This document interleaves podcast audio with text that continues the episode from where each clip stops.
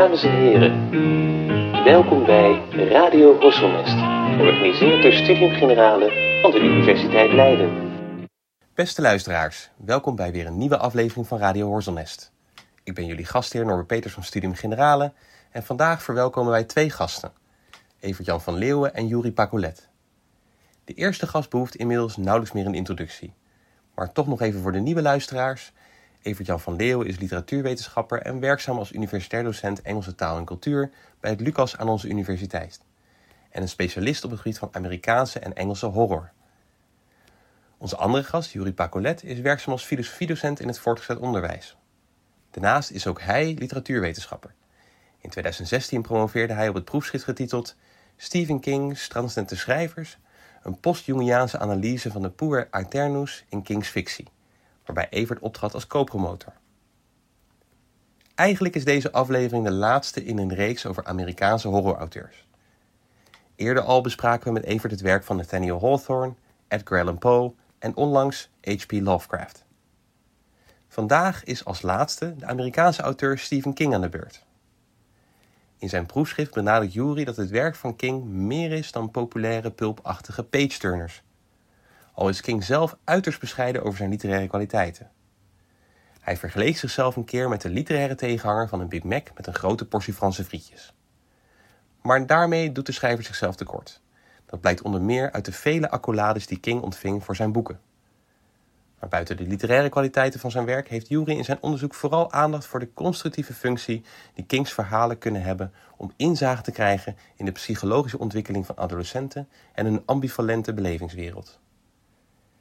King heeft wel eens geschreven: Een horrorverhaal maakt weer kinderen van ons. Het is de belangrijkste functie van een horrorroman om alle beschermde lagen af te breken en ons over de grenzen van alle taboes heen naar plaatsen te jagen waar we eigenlijk niet mogen komen. Voordat het gesprek kan losbarsten, zal ik beginnen met een beknopte biografie van King. Stephen King werd op 21 september 1947 geboren als zoon van Donald en Nellie King. Al vanaf zijn tweede jaar wordt hij samen met zijn broer David alleen opgevoed door zijn moeder. Hij studeerde Engels aan de Universiteit van Maine en werd later docent Engels op de middelbare school. Al vrij jong begon hij met schrijven, maar hij had weinig succes. Vier romans en zestig korte verhalen had hij toegestuurd aan uitgevers en per kerende post retour gekregen. Het was de publicatie van Carrie in 1974 die in één klap een einde maakte aan zijn armoede en onbekendheid. Na deze bestseller verschenen in een razendsnel tempo Salem's Lot, The Shining, The Dead Zone, Cujo, Pet Cemetery en later ook minder griezelige klassiekers zoals Shawshank Redemption en The Green Mile. King heeft inmiddels meer dan 50 bestsellers op zijn naam staan en veel van zijn werk werd succesvol vertaald naar het filmboek door regisseurs zoals Stanley Kubrick, David Cronenberg, George Romero en Brian De Palma.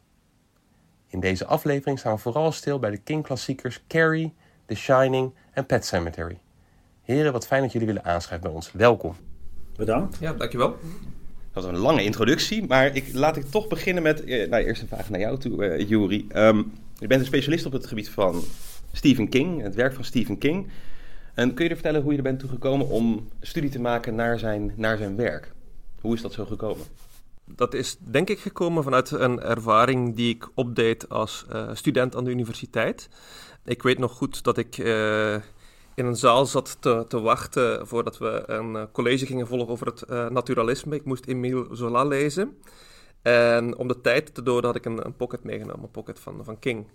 En ik zag dat ik niet de enige was die dat, die dat deed. Dat er heel veel studenten om mij heen ook toevallig allemaal pockets van, van King bij zich hadden om te lezen. Terwijl we eigenlijk geacht werden om uh, Zola te, te lezen. En eh, ja, dat, uh, die ervaring die uh, triggerde mij om te begrijpen wat er eigenlijk aan, aan de hand was. Ik heb in mijn, in mijn jeugd heel veel King gelezen.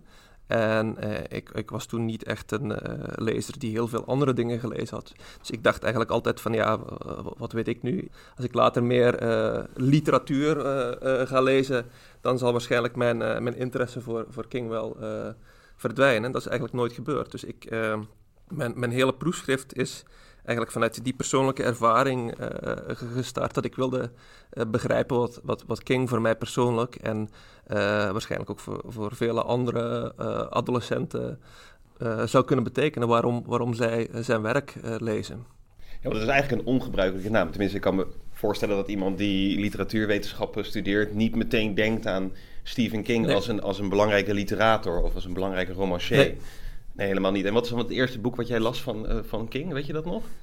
Ik denk dat het dat een van de eerste boeken die ik uh, gelezen heb van, van King, uh, Christine, moet uh, geweest zijn. oh ja, met die met auto. met die auto, ja. Ja, ja, ja, ja, ja, ja, met monsterachtige trekken. En misschien ook richting Evert. Um, jij, jij bent ook een kenner van het werk van, van, van Stephen King. Wat was het eerste boek van King wat je las? Uh, ja, ik was eigenlijk van de, in die zin de, de typische uh, stempel in de jaren 80, 90. Dat ik dacht, oh ja, Stephen King, dat zijn die hele slechte films met die slechte acteurs en die goedkope special effects. Die dus niet, niet gelukt waren. Er zijn natuurlijk wel uh, goede verfilmingen van Kings werk, maar een hoop is ook echt uh, tweederangs televisiewerk. En uh, ik dacht van dat kan niks zijn. En eigenlijk pas toen ik in Stirling studeerde in Schotland als postgraduate student, moest ik een roman van King lezen. Ik was daar aan het specialiseren in de Gothic en um, dat was Salem's Lot. En ik las het en ik was gelijk helemaal verkocht. Ik moest inderdaad uh, echt mijn hele vooroordelen zeg maar achter me laten. En ik dacht, jeetje, dit is niet alleen een fantastische leeservaring, maar echt belangrijk werk. Ja. En vanaf dat moment ben ik eigenlijk een grote inhaalslag aan het maken waar ik nog steeds mee bezig ben. Want ja, zoals je zegt, eh, er zijn nu meer dan 50 romans. Ik weet niet hoeveel bundels, korte verhalen, filmscenario's, televisiescenario's. En ik heb ondertussen meer gelezen, een stuk meer, maar ik ben er nog lang niet. nee, nee, nee, nee, nee, ik kan me voorstellen. Um, ja, en nu, nu neem ik hem heel serieus. Um, en ik zie King eigenlijk als de Charles Dickens van de 20e eeuw en het begin van de 21e eeuw dan. Um, ja. Uh, in, in, ja, dat is eigenlijk hoe ik hem uh, bestudeer. En, en wat maakt hem dan tot, uh, de, want het is natuurlijk interessant dat je hem Charles Dickens noemt, want dat is ook weer een naam. Ik heb toch ook een beetje het idee dat je bij, bij King hebt van ja, dat ligt op dat vliegveld, daar worden duizenden kopieën van verkocht, dat mensen daarmee automatisch eigenlijk zoiets hebben van oh, maar daar kan het ook niks voorstellen. Precies. Als het, maar, als het heel veel mensen pleased of heel veel mensen dat leuk vinden, dan, dan is, kan het niet goed zijn. Nee, dat is een vorm van, van hè, literair of cultureel snobisme wat, wat eigenlijk nergens op slaat, want als je terug in de tijd kijkt, dan werd uh, William Shakespeare, toen hij zijn toneelstukken opvoerde, ook gezien als populaire cultuur voor de massa. Uh, ja, er is natuurlijk helemaal niemand die op dit moment uh, Shakespeare populaire cultuur voor de massa zou noemen, terwijl die dat eigenlijk ook nog steeds is. Ja, Alleen ja, hij is tegelijkertijd dat en een literair genie. En dat zien, zo zien we dat natuurlijk ook bij Dickens bijvoorbeeld. En wat zo belangrijk is in het werk van Dickens, waar, waar ik vaak een relatie zie met King, is dat hij een soort, uh, bijna een soort barometer is van wat er gaande is in de samenleving. Dickens die schreef zijn verhalen natuurlijk eigenlijk altijd in tijdschriften. In de 20e eeuw was dat geen gewoonte meer, maar ik denk als dat nog steeds een gewoonte was geweest, had King dat ook zo gedaan. Elke week, elke maand een nieuwe aflevering, nieuwe hoofdstukken.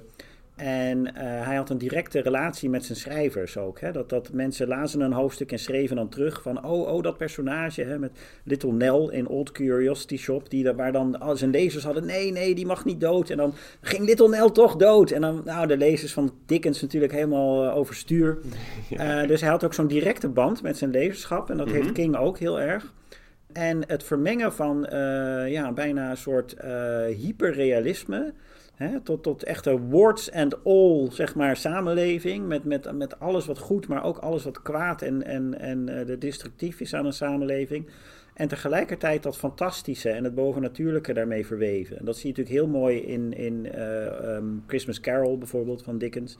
Maar Dickens heeft ook allemaal personages die, die uh, ja, het monsterlijke, het groteske, hè, um, ja, um, bijna ja, daartegen aan zitten.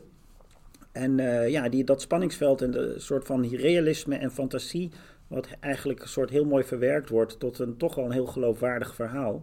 Wat mensen ook echt grijpt, niet alleen maar rationeel, maar echt emotioneel grijpt. En dat vind ik heel belangrijk bij King. Ja. Die, die emotionele band met uh, het lezerschap. En, en dan, hoe, hoe zie je dat bijvoorbeeld dan terug in, zo in, in bijvoorbeeld een Salem's Lot? Dat, dat, dat hyperrealisme versus, die, versus die, uh, dat meer fictieve of griezelige? Nou, wat je in Salem Slot natuurlijk vooral ziet, is uh, dat uh, aan de ene kant is dat natuurlijk een, roman over een, de invasie van een vampier in een klein dorpje in Amerika, die langzamerhand natuurlijk mensen in het dorpje natuurlijk ook tot vampier maakt. Maar tegelijkertijd zie je dat eigenlijk wat er gebeurt op dat fantastisch niveau, is een reflectie van wat er eigenlijk al in dat dorpje gaande is. Want je krijgt continu het typisch Amerikaanse small town uh, houten huisje met de white picket fence en alles is netjes in orde. En wat King schetst in dat dorpje, Salem's Lot, is dat zo, je ziet gewoon dat aan de buitenkant, als je in de straat staat, is dat dorpje typerend voor alles wat mooi is aan de Amerikaanse samenleving. Maar zodra je de deur ingaat, en je leert wat er achter die white picket fence en de mooie gordijntjes allemaal binnen gaande is, waar niemand over praat en waar niemand het over heeft in de buitenwereld. Ja, zo de schone schijn als je daar voorbij gaat. Ja, ja, dan zie je dus dat het een wereld is waarin uh, hè, uh, ja, huiselijk geweld, kindermishandeling, uh, um, vervreemding, drugsmisbruik.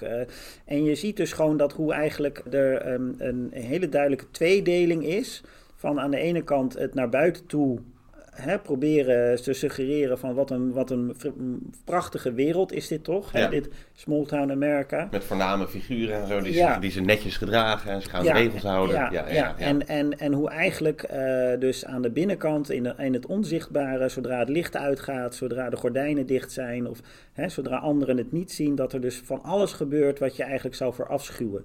En je ziet dan eigenlijk dat, dat, dat wat de vampier doet met de gemeenschap is gewoon een metafoor voor wat, hoe eigenlijk inderdaad de gemeenschap en, en vooral uh, bepaalde conventies binnen de Amerikaanse gemeenschap mensen leiden tot, tot ja, hele duistere daden vaak. En dat, dat vind ik altijd heel spannend in zijn werk. Dat is toch wel een rode draad door al zijn romans heen. Ja, je ziet ook dat die vampier eigenlijk vrij laat, uh, Barlow, zijn intrede doet in, in, in, het, in het verhaal. En bij King heb je eigenlijk uh, twee soorten kwaad. Je hebt mensen die bewust kwaad doen. Of je hebt uh, eigenlijk een vorm van een extern kwaad dat, dat van buitenaf naar binnen komt. Ja. En dat die mensen corrumpeert maar eigenlijk corrumpeert door uh, in te spelen op, op uh, hun zwakheden die eigenlijk al aanwezig zijn. Hè? Al die dingen die Evert uh, net genoemd heeft. En King laat dan zien eigenlijk hoe vatbaar die mensen daar zijn voor, voor, voor, het, voor het kwaad. Ja, en daarin zie je ook al iets van dat adolescenten terugkomen, toch? In dat, in dat, in dat verhaal Salem's Lot. Want daar zie je ook al iets terugkomen van wat wel vaker in zijn romans een rol lijkt te spelen van iemand die terugkeert naar en, de plek waar die vandaan komt, toch? Ja, zeker. Wat, mij opvalt bij alle boeken die ik nu ook herlezen heb over King, eh, is uh, ook de thematiek van, uh, van waarheid. En King zegt zelf ook: fiction is the truth inside the lie. En hij ziet het uh, als romanschrijver als zijn taak om, om de waarheid te, te vertellen. En je zou kunnen afvragen, van, ja, wat, wat is de waarheid dan? En dat is eigenlijk een beetje wat, wat Evert net schetst. Als je goed gaat kijken in, in heel veel van, van, van zijn romans, mm wordt ook vaak het woord secrets gebruikt. En heel veel volwassenen die hebben allemaal secrets, die eigenlijk het buitenlicht niet... niet um, en, en King ziet het een beetje als, als zijn taak om, om, om, om die secrets naar buiten te brengen. En degene die, uh, die de waarheid vertellen, dat zijn vaak kinderen. Of zoals in, in uh, de, uh, zijn laatste werk uh, later verteld wordt, dode mensen. Diegenen die pas overleden zijn. Hoofdpersonage is daar een, een, een, jongetje die de gave heeft om dode mensen te kunnen, of de geest van dode mensen te kunnen zien vlak nadat ze overleden zijn. En die dode mensen die moeten de, de waarheid spreken. En, en volwassenen die kunnen, ja, voor, voor, volwassenen is dat heel erg lastig om, om, om uh, de waarheid te spreken. Uh, een mooi contrast is daar de moeder yeah. van die jongen, Tia. Die, die zegt ergens in het begin van, van roman van ja, ik probeer altijd eerlijk te zijn uh, tegen, tegen mijn zoon. En dan zie je eigenlijk aan het einde van, van de roman dat ze altijd ver, ver, verzwegen heeft. hij wordt alleen opgevoed door, door zijn moeder. Maar dat, dat zijn oom uiteindelijk zijn, zijn, zijn vader is. En eh, zo zie je ook weer terugkomen dat uh, toch ja, voor volwassenen het heel moeilijk is om uh, de waarheid te, te spreken. En dat is een, een, een rode draad doorheen King zijn, zijn gehele oeuvre, denk ik. Die, ja, dat die, ja, dus inderdaad het verbergen van de waarheid, die dan niet boven tafel kan komen. En, het waren, en, en waarom, en wat wil dat vervolgens zeggen? ik bedoel, ja, dat is misschien een beetje gek om te vragen naar wat de schrijver dan vervolgens, want wat hij wil zeggen staat natuurlijk in dat boek vooral. Um, maar wat wil dit zeggen? Dat hij, dat hij die waarheidsvinding bij kinderen legt? Of dat hij laat zien dat volwassenen niet in staat zijn om de waarheid uh, te vertellen? Nou, ik, ik, heb hier toevallig nog een, een, een, uh, een mailuitwisseling over gehad met een, een King-kenner in, in Amerika, professor Magistrale. En hij noemt Stephen King America's Storyteller, omdat hij gelooft dat King binnen een aantal decennia nog steeds gelezen zal worden omdat je eigenlijk, een beetje wat Evert eigenlijk ook net al zei, iets kan leren over de ja, collectieve angsten waar de meeste mensen in deze huidige westerse maatschappij mee, mee, worstelen.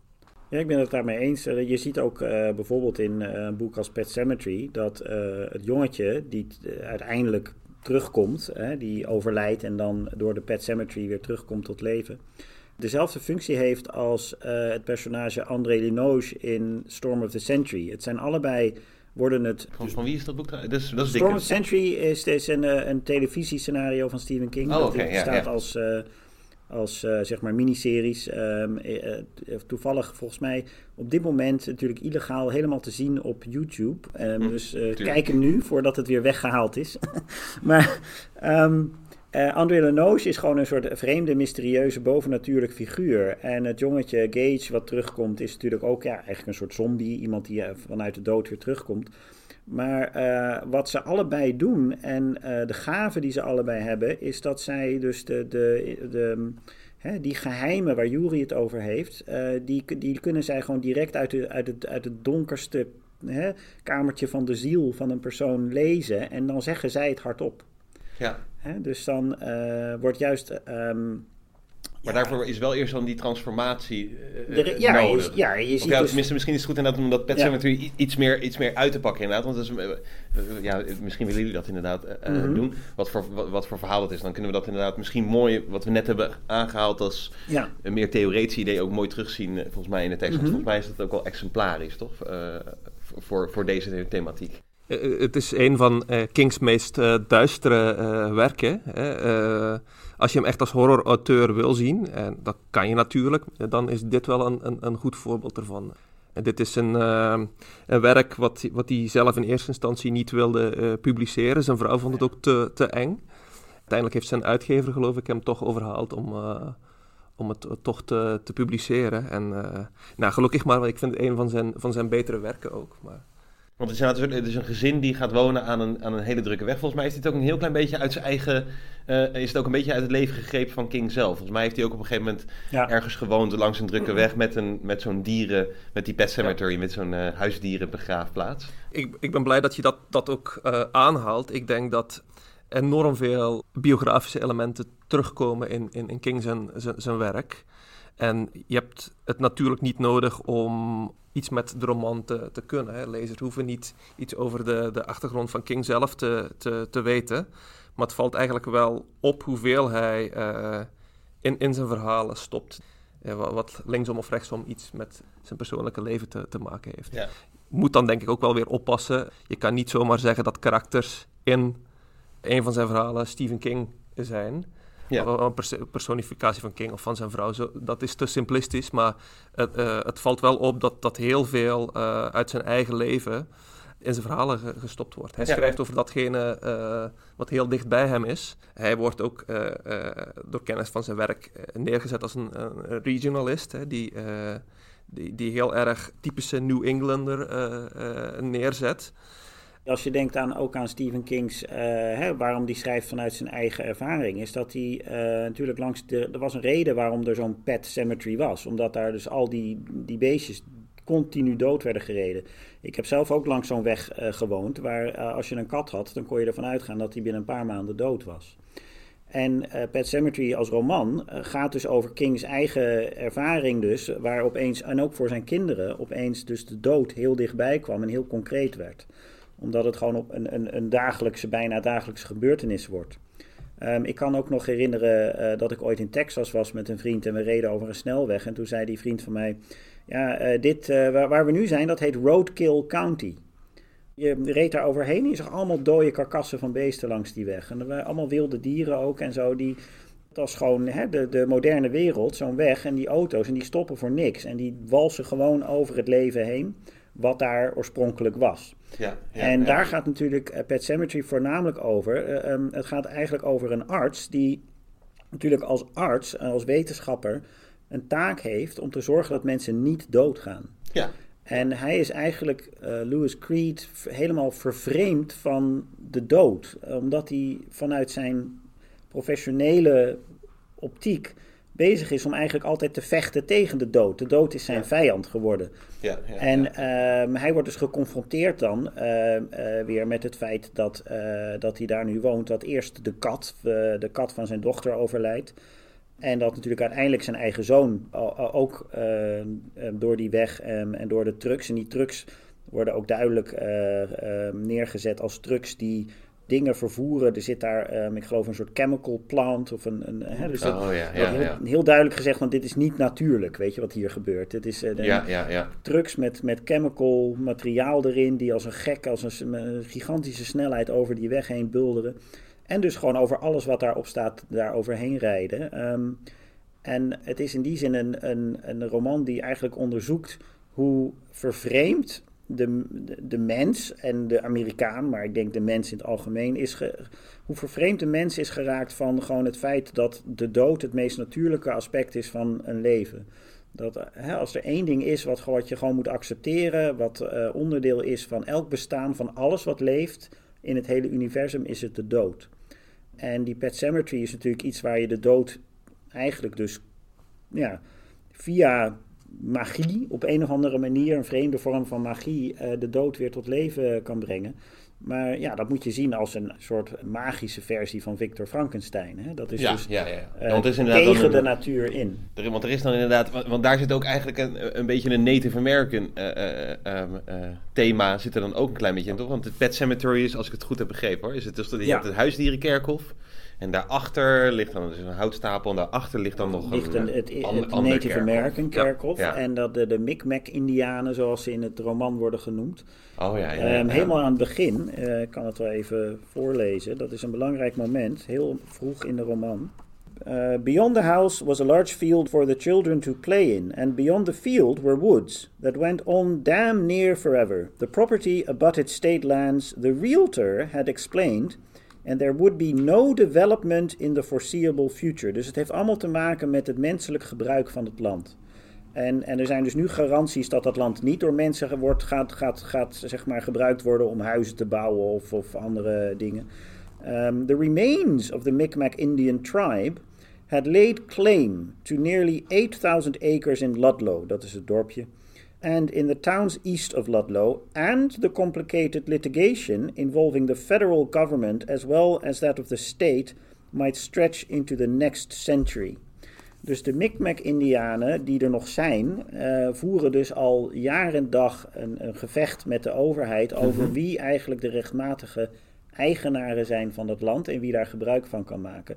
Wat je natuurlijk ziet, en dat is natuurlijk, elke Amerikaan ehm, weet dat natuurlijk heel goed, dat eh, ja, de westerse Amerikaanse maatschappij, hè, de Anglo-American maatschappij, gebouwd is op het afpakken en jatten en het uitroeien van hè, de Native Americans. En dus dit is een, heel, het is een belangrijk eh, thema in, in de roman, dat natuurlijk alles wat eh, Lewis Creed doet kunstmatig is of niet wettelijk is. En ook hè, de, de, de, de hele aanwezigheid van dat dorpje en vooral die Anglo-Americans daar met hun wetenschap en hun alles, is, ze horen daar eigenlijk niet. En je ziet dus ook dat ze dus uiteindelijk, als ze dan kennis krijgen van die cemetery met die magische krachten, wordt er weer misbruik van gemaakt. Hè? Dus ze, ze hebben geen eh, soort authentieke relatie met het land. Ja, ja ik, vond het lijkt, ik vond het in ieder geval zelf sterk lijken op Nathaniel Hawthorne House of the Seven Gables. Dat dan ook Ja. gebouwd is op, Ja, op eh, het afpakken. of native land. Hè? Dat, Ja, Wat ook ja. is afgepakt inderdaad. En wat natuurlijk daarna weer wordt afgepakt. Waardoor er een soort, eh, iets vloekmatigs of zo over dat landgebied komt. is heel Er is een, een heel mooi contrast, denk ik, ook tussen eh, Lewis Creed en, zijn gezin en dan eh, zijn, zijn sympathieke buurman, eh Judd eh, Crandall en, en, en, en zijn vrouw.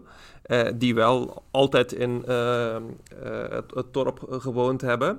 En die een soort van meer natuurlijke huistuin- en keukenwijsheid hebben om kwaaltjes op te, te lossen. En ook om de, de dood en, en, en ziekte te, te accepteren.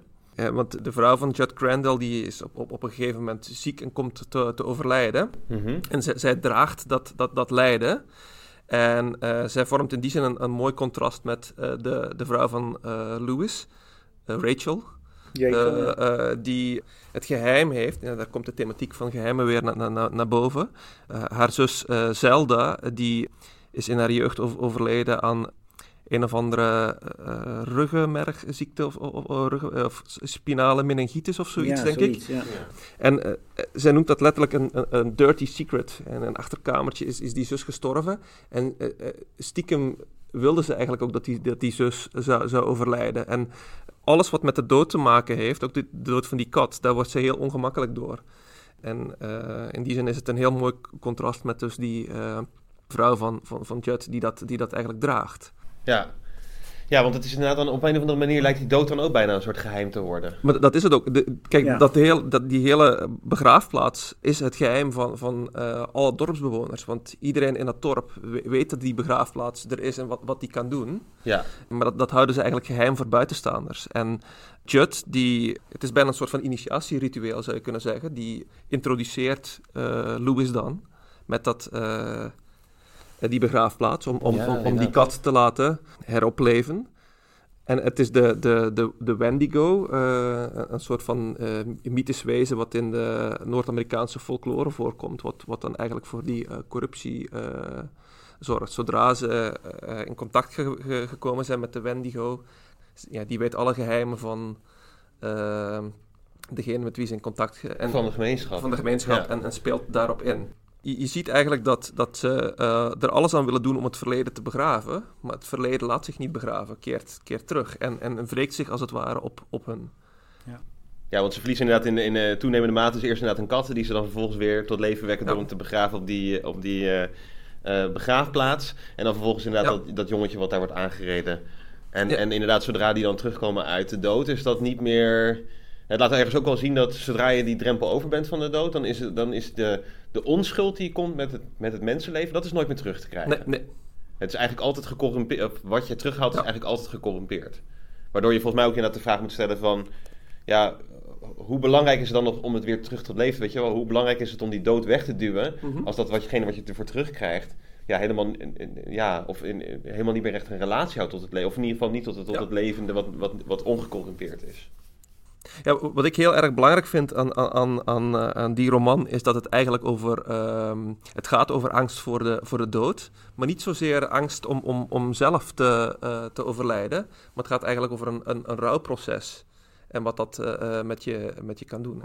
Als je als ouder je, je, je kind verliest, bijvoorbeeld. Ja, dat is natuurlijk je kan dat, ja, ja. Dat, dat, dat is eigenlijk wat het verhaal zo, zo duister maakt. En uh, je krijgt een, een, een, mooi spanningsveld tussen ja, determinisme en, en vrije wil eigenlijk. Mm -hmm. je, je, zou bijna zeggen als lezer van, joh, zet nu alsjeblieft daar een hek neer, een omheining dat je, je kind en, en, je huisdieren niet die, die weg oplopen. Maar je krijgt bijna het gevoel, zelfs als uh, Lewis dat gedaan zou hebben, dat het eigenlijk niks zou uitmaken. Dat er op, op de een of andere manier toch wel... Uh, uh, iets zou gebeuren waardoor uh, zij zouden komen te, te overlijden. Ja. Ik denk ook wel dat, dat, uh, dat in Pet Cemetery de, de angst voor de dood, zoals ik dan zelf de roman begrijp, heeft te maken met niet, niet alleen maar het rouwproces, maar ook een vorm van een soort egocentrisme. Van dit is van mij en dit mag niemand van mij afnemen. Een, een soort, mhm. Dus er zit een soort bezittelijkheid om. Dat dus die, vooral die Louis Creed die heeft zijn vrouw, zijn kinderen, zijn baan. En, en uh, hij, hij, is, uh, hij heeft het idee van: dit is van mij.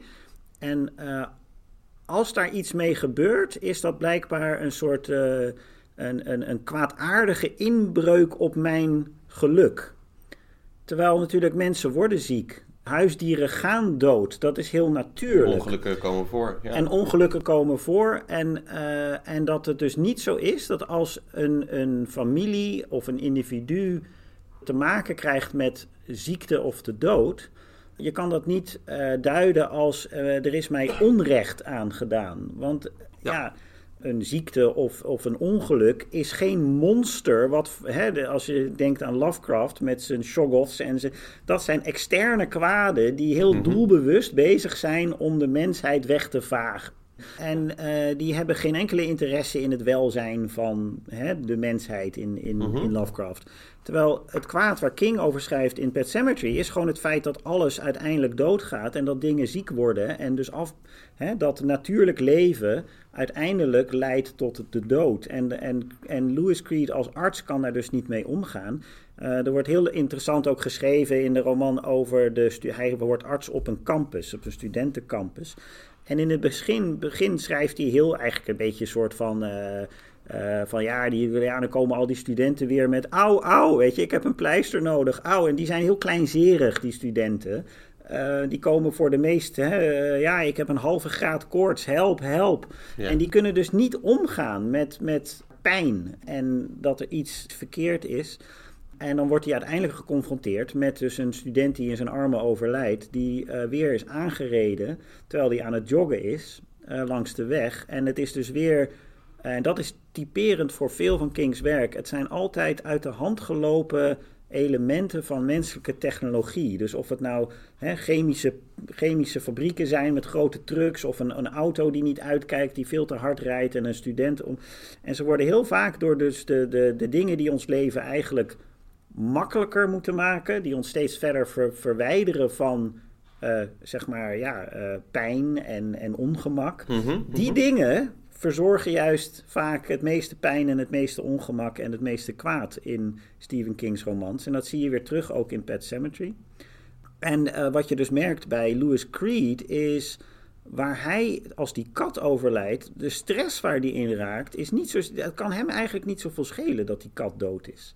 Maar hij moet dat aan zijn dochter vertellen. Ja, ja, ja. En hij zit dus met dat idee van: oh mijn god, mijn dochter zal er niet mee kunnen leven dat die kat er niet meer is. ja. Terwijl natuurlijk de normale of gezonde houding zou zijn: dit is een moment om mijn dochter kennis te kunnen laten maken met de dood. Ja. Ehm, toen mijn zoons heel klein waren, ehm, ik geloof in, ja, nou, ik denk twee en vijf, zoiets.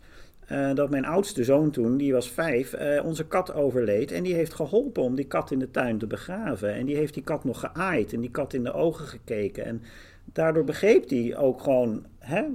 En als je het op een, op een ja, voorzichtige manier brengt en dat samen met de hele familie doet, kan dat eigenlijk een heel natuurlijk iets zijn. Er is niks vreemds. De kat is dood. Dit, dit, hè? Dat hoort bij, ja, je zou zeggen, dat hoort bij het leven. Ja, maar precies. proberen weg te moffelen van die, Ja, van die en dat waarheid. is, dat is eigenlijk de, de, zeg maar de fout die Lewis Creed maakt, is dat hij ook eigenlijk vanuit een soort egocentrische van ik wil. Weet je, dat is te ingewikkeld, dat verhaal. Dat, dat durf ik niet aan, dat wil ik niet. Ehm, oh, maar dan komt alleen maar weer hè? moeilijk, moeilijk, moeilijk. Ja, en dan, ja, en dan, ja. En dan, ja, dan, dan is dus het heel makkelijk om te denken: oh, wacht eens even.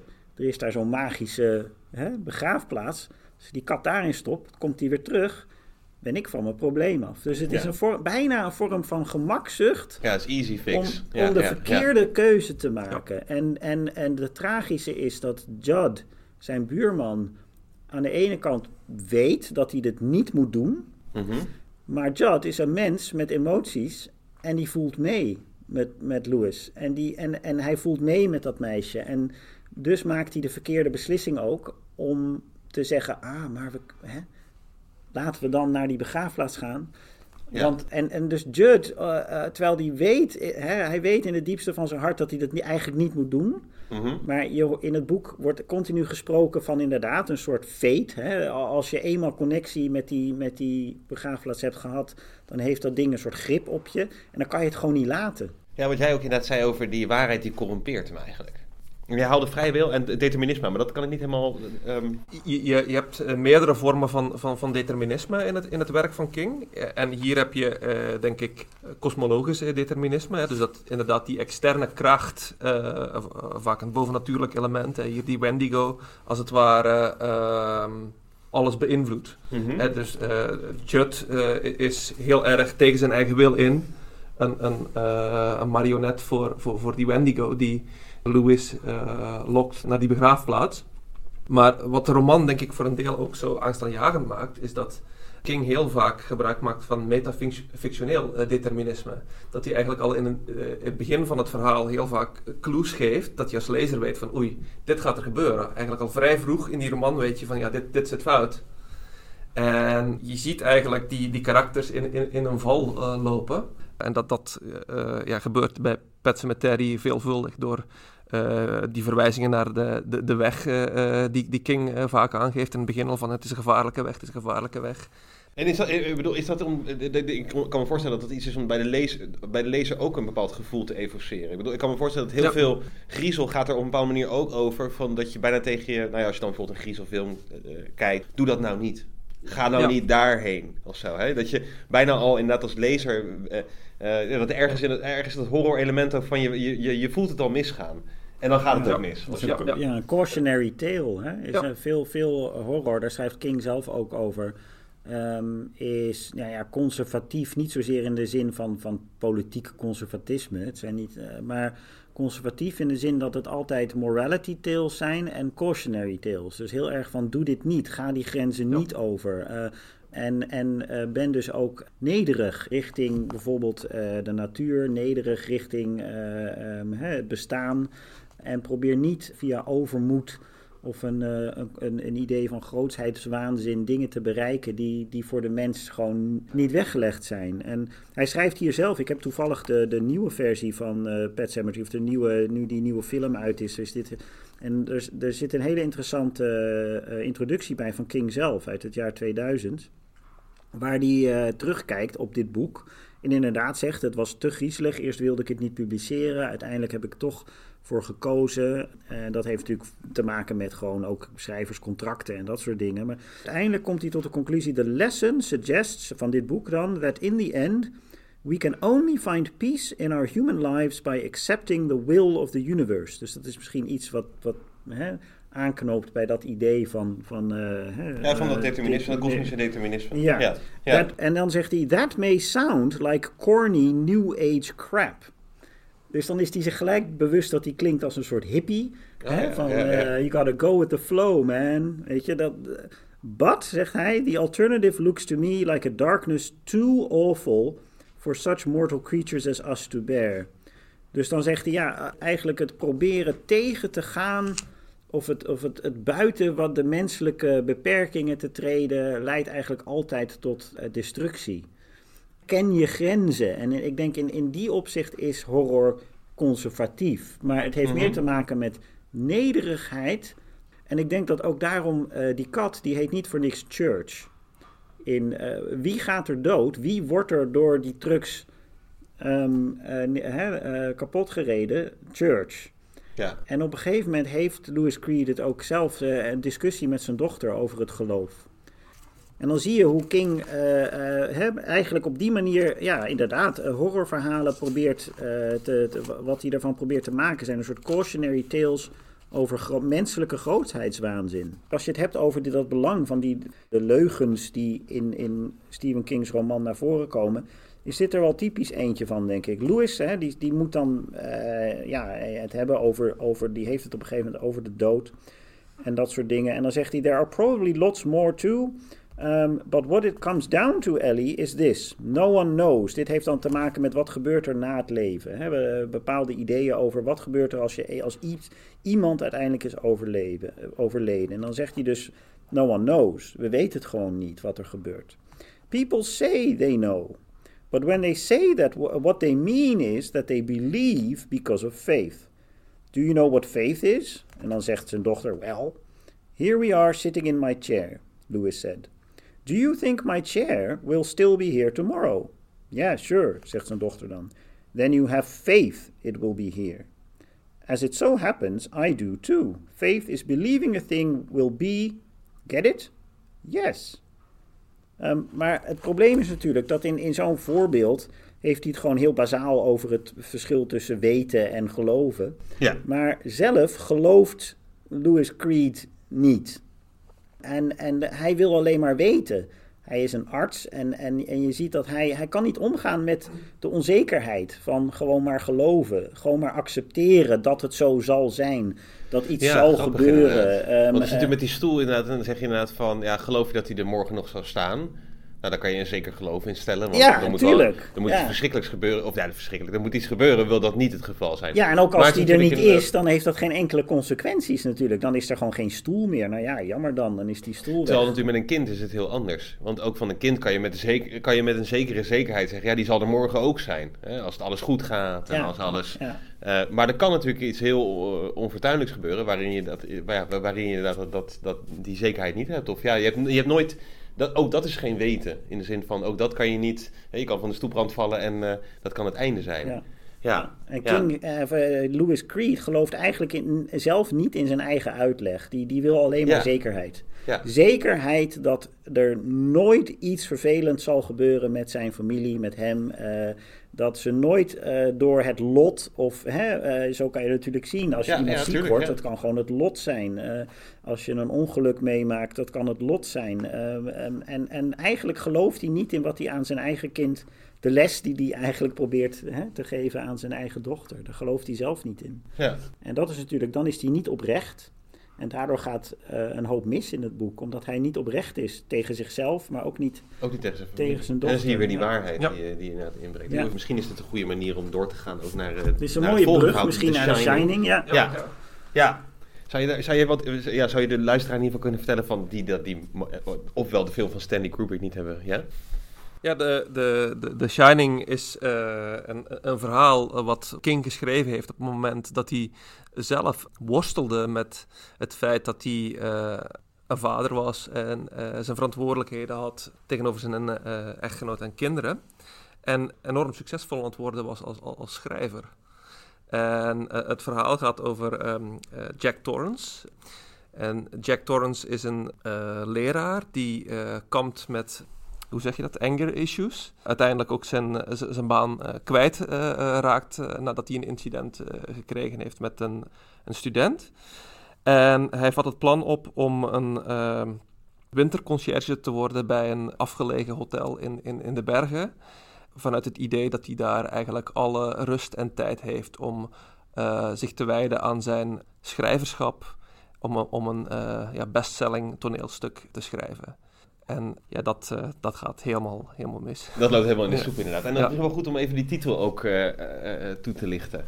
The, Shining, wat dat, wat dat te betekenen heeft. Ja.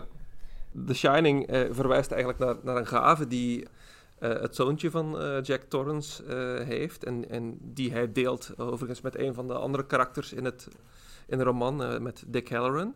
Namelijk dat ze zonder woorden te, te gebruiken op een afstand met elkaar kunnen, kunnen communiceren. En dingen kunnen zien die zich mogelijk in de toekomst afspelen. En The, The, Shining is ook een eh, manier voor Danny Torrance. Hij is, is eh, een vijfjarig jongetje. En hij vangt heel veel dingen op van, van zijn ouders. En eh, dat is heel mooi hoe King dat beschrijft, vind ik. Want hij wordt heel vaak bekritiseerd omwille van zijn dialect en omwille van het feit dat hij met dingen in hoofdletters schrijft en zo.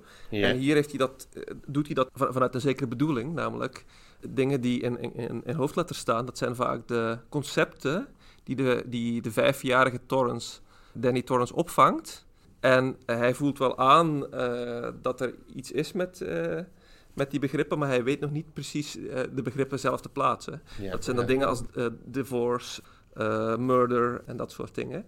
En in zijn Shining heeft hij ook contact met een toekomstige eh, versie van, van, van zichzelf, Oh, ja, ja, die ja. eh, hem eigenlijk helpt om als het ware sneller op te groeien, zodat hij eigenlijk met ja, de bedreigingen die hem te wachten staan in het Overlook Hotel, dat hij die kan, kan overleven. Ja, dus er zit een soort hoofdlettergebruik in om dus inderdaad te benadrukken dat hij eigenlijk, dit zijn concepten waar hij eigenlijk nog niet bij kan. Ja. ehm, waar hij mee worstelt. En zien we daar dan ook iets...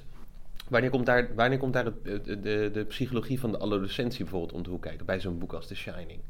Of hoe hebben we daarmee te maken? Of hoe snijdt King die thematiek aan? Ja, nou, e- e- een van de dingen die, die, eh, die ik in The Shining enorm interessant vind, is dat als je ehm, Jack Torrance vergelijkt met andere schrijverprotagonisten uit King's oeuvre, dan zie je dat de eh, terugkeer naar de eh, kindertijd een, een, een heel, belangrijk, eh, heel belangrijke thematiek is. Of terug, terugkeer naar de adolescentie is het soms ook. En dat is om vanuit het idee te werken dat, dat je een zekere stabiliteit in je identiteit nodig hebt. dus ze, ze proberen eigenlijk, de volwassen schrijver probeert terug te blikken op, op, op, op zijn jeugd, om zich te verzoenen met, met, met zijn jeugd, om iets van de creativiteit en energie die hij als jongeling had te kunnen hervinden en te koppelen aan de ervaring die hij heeft als volwassen schrijver, zou je kunnen zeggen. Yeah. Jack Torrance uh, slaagt daar niet in.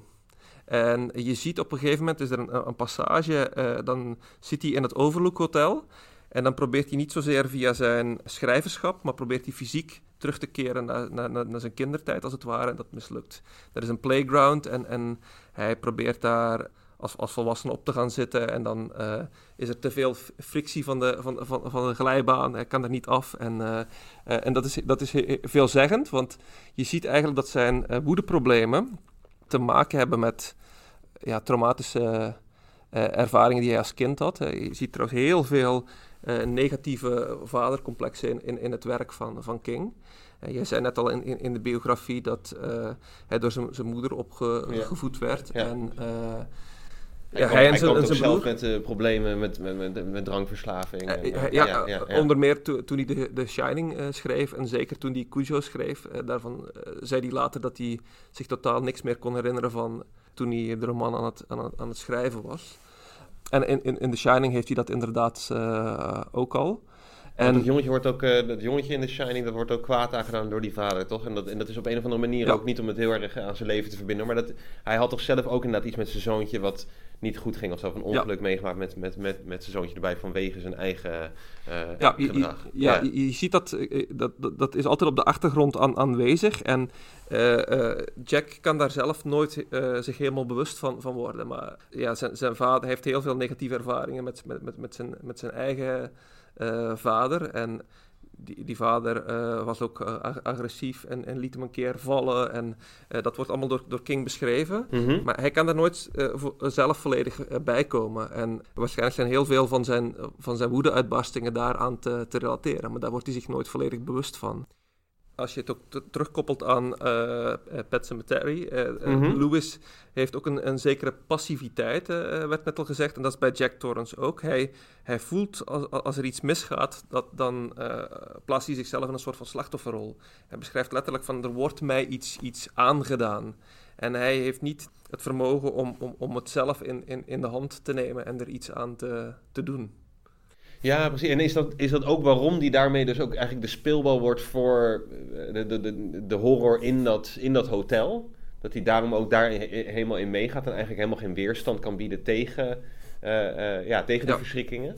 Ja, wat, wat, wat interessant is, is dat heel veel academici over Kings karakters geschreven hebben en, en ook wel over Kings uh, schrijverprotagonisten, maar nooit zijn verhalen geanalyseerd hebben.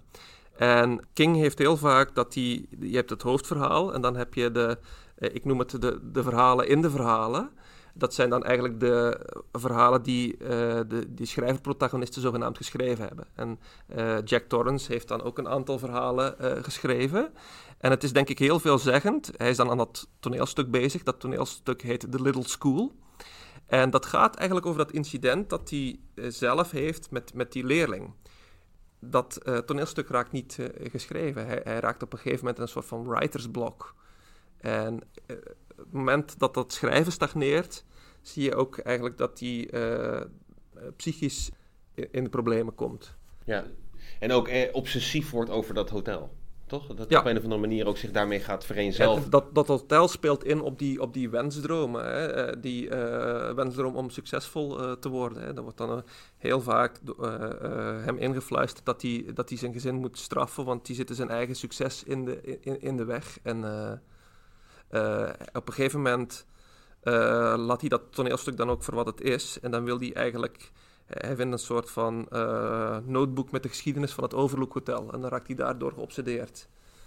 Ja, ik ja, denk dat dat heel belangrijk is. Want het, het, het, ik merk steeds meer op hoe, hoe titels en namen uh, in Kings werk vaak uh, hè, metaforisch werken. Hè. Dus de Overlook Hotel heet niet voor niks, denk ik, de Overlook ja. Hotel.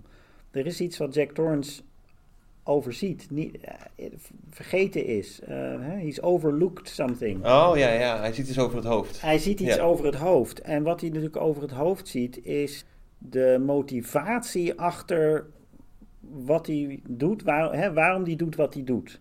Daar heeft hij geen zicht op. En hij denkt dus van ik ben kunstenaar en ik wil toneel schrijven inderdaad. En zoals jullie zegt, eigenlijk is hij bezig om, om, om zich te conformeren aan een bepaalde Amerikaanse droom van succes. En wat, dan, wat vindt hij natuurlijk in de Overlook Hotel? Dat is wel belangrijk. Hij vindt dan allemaal van die artikelen. En die artikelen, dat zijn dan natuurlijk krantenartikelen. Um, en die staan gewoon in de roman. Ik vind dat altijd interessant hoe King dit soort dingen dan ook gewoon fabriceert. Hier, miljonair Derwent back in Colorado. Via backdoor? Vraagteken. En dat is dan een van die artikelen die hij vindt. Um, the Overlook Hotel is scenic pleasure palace in Colorado, high country, and once the private plaything of millionaire Horace Derwent, is at the center of a financial tangle which is only now beginning to come to light. En uh, wat je ziet is dat uh, hoe meer Jack Torrance leert over het hotel, hoe meer je leert dat dat hotel een geschiedenis heeft van ja, Donald Trumps. Hè? Dus de, de Donald Trumps van Amerika en de ma maffia ook, die daar, uh, het is eigenlijk, dit is waar zij heen gaan op het moment dat ze niet werken. Ja, en een soort Mar-a-Lago-achtige. Ja, het is een soort Mar-a-Lago eigenlijk. En wat natuurlijk heel belangrijk is, dat, dat zegt geloof ik een van die spoken op een gegeven moment tegen Jack Torrance. Die zegt dan, You're the caretaker, sir. Dat is Grady. Ik geloof dat is een van die, van die soort van spookachtige verschijningen. You've always been the caretaker. En natuurlijk, wat doet de caretaker in een hotel? Is degene die zorgt dat alles goed gaat. En Jack mm Torrance is natuurlijk eigenlijk de provider, de caretaker van zijn familie. Dus er zit zo'n weer zo'n dubbele lading in dat concept. Ja. you've always been the caretaker. Maar hij is natuurlijk een slechte caretaker geweest voor zijn familie. Hij moet nu de caretaker worden van de Overlook Hotel. Alleen dat betekent dus eigenlijk het voortzetten van die traditie van uh, status, uh, rijkdom, invloed, macht maar wat je natuurlijk leert in al die knipsels die hij tegenkomt, dat het één grote corrupte zooi is. Ja. Dat eigenlijk al die mensen die daar in dat hotel uh, feest vieren, zijn allemaal of financieel corrupt of, of moreel ge, gecorrumpeerd of hè, politiek corrupt. En ja, daar is hij dan de caretaker van. En wat hij dus eigenlijk, wat Jack Torrance had moeten leren, wat hij had moeten zien, is dat dus die, die Amerikaanse droom die hij nastreeft, een droom is die hem zal corrumperen. Ja, hij had juist moeten zien van, dat moet ik niet willen. En dat laat natuurlijk ook weer daar weer zien. Het is ongetwijfeld een hotel, wat natuurlijk nu in een soort wintertoestand is, mm -hmm. maar het is ongetwijfeld een groot, opulent uh, ja, gebouw. Waar ook weer achter het behang, min of meer, of achter die schone schijn, ook daar weer gaan nou ja, allerlei dingen, uh, moorden uh, en, en wat dan niet meer. Gaat dat zijn natuurlijk weer de, de, kamers met de deurtjes, die waar je natuurlijk, waar natuurlijk Danny Torrance natuurlijk ook ge, ge, geconfronteerd wordt met de gruweldaden en de werkelijkheid van de schone schijn van dat hele hotel. Ja. ja. Het is niet voor niets, denk ik, Danny Torrance die die vrouw in, in, in de badkuip, ja. hè, wat uh, een mooi symbool daarvoor is, uh, uh, terugvindt. Hè. Dus hij, hij ziet die, die, die corruptie, waar zijn vader enigszins blind voor, voor is. Zijn, zijn vader ziet de, de, de, schone schijn. En, en, en zijn zoon ziet eigenlijk hoe, hoe verrot alles is door zijn Shining kan hij zien uh, wat de werkelijkheid is achter de Amerikaanse ideologie van materiële rijkdom, status, hè, uh, ja. invloed en wat daar eigenlijk achter schuil gaat. Hè. Dus, uh, de... Zo grappig, ja, want ik zat ook te lezen dat hij dus, hij was ook een beetje geïnspireerd door het nummer van John Lennon, ja. Instant Karma, ja, we, we, All Shine, shine On. En het, dus het lijkt ook een soort... Lijkt er ook niet een soort romantiek dan te zitten in die, in die, in die gedachte van het schrijverschap? Dat hij die protagonist eigenlijk, of dat hij eigenlijk uh, uh, hier de schrijver neerzet als inderdaad iemand die succes nastreeft en dat hij daarmee eigenlijk ook dat afkeuringswaardig vindt. Dat schrijven meer een uh, romantische bezigheid moet zijn, meer een bezigheid moet zijn van je wil, je wil kunst maken, je wil je daarmee bezighouden. Je bent niet bezig met dat, met succes, je bent niet bezig met die economie, je bent eigenlijk bezig met iets esthetisch neer te zetten. Is dat, is, dat, is, dat een, is dat een terechte karakterisering? Denk je dat, dat, dat, dat, dat King dat, laat King dat vaker zien in die, in die, uh, in die schrijverfiguren? Ja, uh, zeker wel. Tot op, tot op zekere hoogte wel. En uh, het is denk ik ook niet voor niets dat hij zichzelf probeert neer te zetten als een, ehm, ja, hoe zeg je dat, als een soort van regular Joe, hè? Een, een, alledaagse toffe kerel die je, die je, die je zo kan, kan aanspreken. Uh, ik ben zelf ook in, in Maine geweest en ik heb zijn, zijn huis bezocht. En je ziet ook dat de, de, de mensen die daar in, in, Bangor, Maine wonen, uh, hem niet zien als een, als, een, als een buitenstaander, maar als gewoon e-, een van hen voor King is het schrijverschap natuurlijk, eh, ja, ondertussen is hij natuurlijk gewoon uh, hè, een van de rijkste mensen op aarde en, en de best verkochte auteurs op aarde, denk ik. Maar uh, wat Jury aan het begin ook zei, het gaat King om de waarheid. Dus je moet schrijven om de waarheid te communiceren naar jouw lezers toe over iets waar jij heel sterk in gelooft. En uh, dat kan de waarheid zijn over uh, uh, je eigen zwakheden bijvoorbeeld. Dus dat kan je autobiografisch doen. Mm -hmm. of de waarheid over de Amerikaanse maatschappij.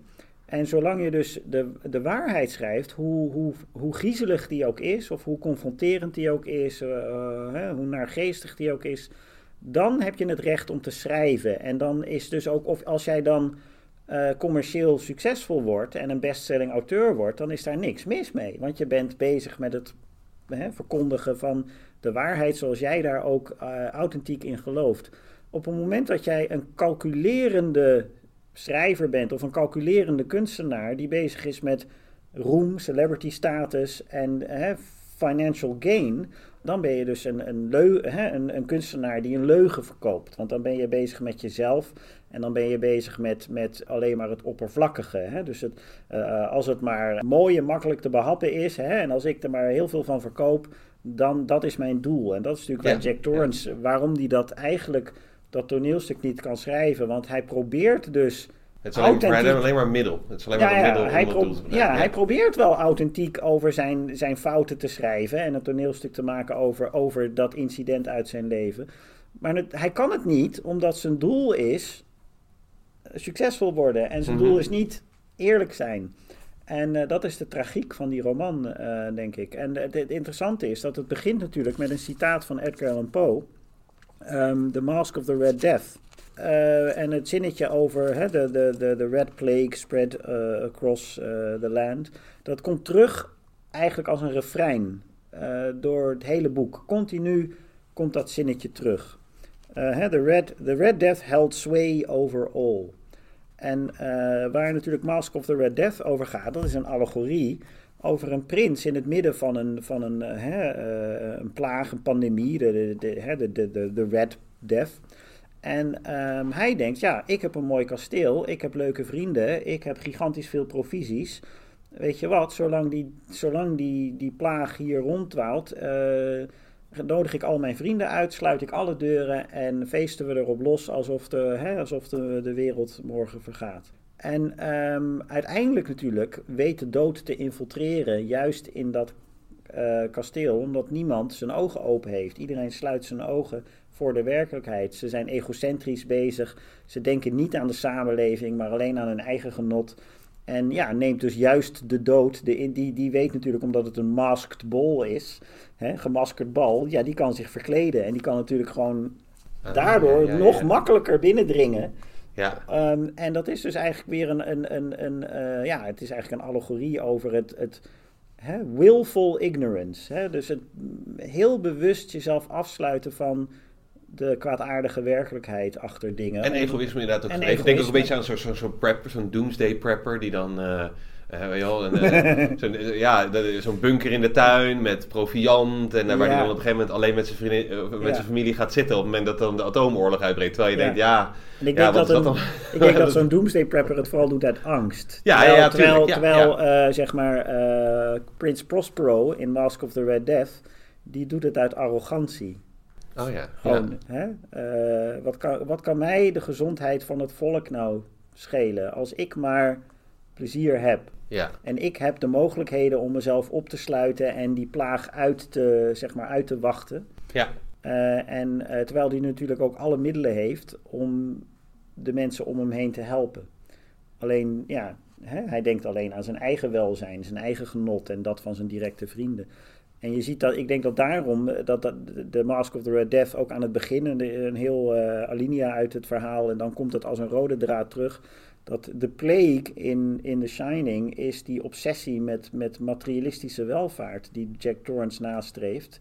En die al die gasten in de Overlook Hotel natuurlijk hebben gevonden, anders kunnen ze daar niet logeren. Want het is een vreselijk luxe, duur hotel. Ja, En dat wordt dus voor hem, hij wil daarbij horen. Hij wil eigenlijk onderdeel worden van die wereld. Ja, Ehm, ja. hè, voor waar die wereld symbool voor staat. En dat is natuurlijk zijn grote, eh, eigenlijk zijn grote leugen. Want dat is juist niet waar het schrijverschap om draait. Het, eh, En hoe treedt daar dan eh, de, of in, in parallel daarmee, hoe treedt daar dan de, de dood naar binnen in The Shining? Of hoe treedt daar die buitenwereld dan toch naar binnen? Want inderdaad, in dan in die... Nou, dat is wat, wat, wat King denk ik zo anders maakt dan Poe. waar Poe natuurlijk uiteindelijk vaak altijd de dood ziet en, en de dood overwint. Ja. eh, ehm, eh, is King echt een schrijver van hoop. En, en Dick Halloran is, is het belangrijke personage wat die hoop eh, voor de toekomst eigenlijk... ehm, Want Dick Ja, Halloran is dus ook zo iemand die een beetje dat clairvoyance Ja. heeft of zo, toch? Ook die, die ook The Shining heeft Ja. en die dan... Die komt op een gegeven moment naar dat, min of meer naar dat hotel toe, toch? Ja, En- wat heel belangrijk is, eh, hè, je, je zei net al, vele eh, mensen hebben de, de, de film van Stanley Ku- Kubrick in, in hun achterhoofd. Nou, eh, het is een ontzettend goede eh, film, maar eigenlijk een slechte King-verfilming. en een van de redenen is dat hij eigenlijk geen recht doet aan eh, dat karakter van, van, van Dick Halloran, die in, in het verhaal zo'n centrale plek in, inneemt. Ehm, Want hij moet eigenlijk overhaast, wil hij naar dat hotel toe komen, om, omdat hij dus inderdaad op een of andere manier, die, eh, toch, hij, hij, Ja. hij heeft door dat er iets in- niet in de haak is. En hij, eh, hij, hij komt aan en voor, voor King is dat een belangrijk moment. Dat dat een heel belangrijk aankomt. moment. En ehm, Jack Torrance in, in de film van eh, Stanley Kubrick is eigenlijk ook krankzinnig van in het begin, zou je, zou je kunnen zeggen. En bij King is de, de neergang van, van, van, van Jack en, en de worsteling die hij doormaakt, is, is ontzettend eh, belangrijk. En eh, dat is veel minder in de, in de film aan, aanwezig. Ja, ja. ja, Ja, het gaat er echt om in, bij, bij, in King's roman dat, dat Jack Torrance eigenlijk iemand is die door de demonen uit zijn eigen verleden geen grip krijgt op zijn eigen bestaan. En eh, zich te veel laat leiden door de eisen van een samenleving. Die zegt, ja, jij bent de, de, de, de vader in een familie. Hè? Je bent, je bent een, een, een eh, echtgenoot en een vader. Jij moet voor je familie zorgen. Jij moet werk hebben. Jij moet succesvol zijn. Jij bent degene die brood op tafel moet leggen. En eigenlijk door dus zowel die soort meer ideologische krachten die op hem werken over wat het betekent om een man te zijn in Amerika. En dat na te streven, raakt hij eigenlijk in een neerwaartse spiraal. Omdat hij dat niet wil, omdat hij natuurlijk hele slechte ervaringen heeft met zijn eigen als kind en hè, daarvoor. En je ziet dus dat hij eh, eh, eigenlijk als een goed mens begint, die gewoon het verkeerde pad opraakt. ja. En eh, dat is heel anders in de film. En Dick Halloran is zo belangrijk dat Dick Halloran is de kok. Dus die is echt, die staat in die zin als je het hebt over de klassenmaatschappij van dat hotel. Hè, hij is de servant. Eh, het is een African American. Hij is eh, 60 ongeveer. Hij heeft eh, hè, een complete set eh, kunstgebit, zeg maar. Dus je ziet al dat hij als mens hè, begint hij al ja, af te brokkelen fysiek. Maar mentaal heeft hij, is hij, net als Danny, heeft hij die shining. Maar daardoor ook heeft hij een soort eh, eh, gezonde visie op wat belangrijk is in het leven. En hij, hij maakt dus ook een connectie tussen Danny en, en hemzelf. En je ziet dat, dat natuurlijk eh, Dick Halloran, eh, die werkt dan in, in dat hotel. En dan als het dicht gaat, woont hij in Florida. En daar, Ja. heeft hij dan, daar kan hij dan. Hè, en, en hij heeft in die zin zo'n soort, je zou kunnen zeggen, zijn werk-privé wereld goed in balans. Hij werkt niet alleen maar voor eh, status en aanzien en macht. Ehm, hij weet precies wat hij aan het doen is en wat voor hem prettig is. Mhm. En het is heel belangrijk dat aan het eind van de roman.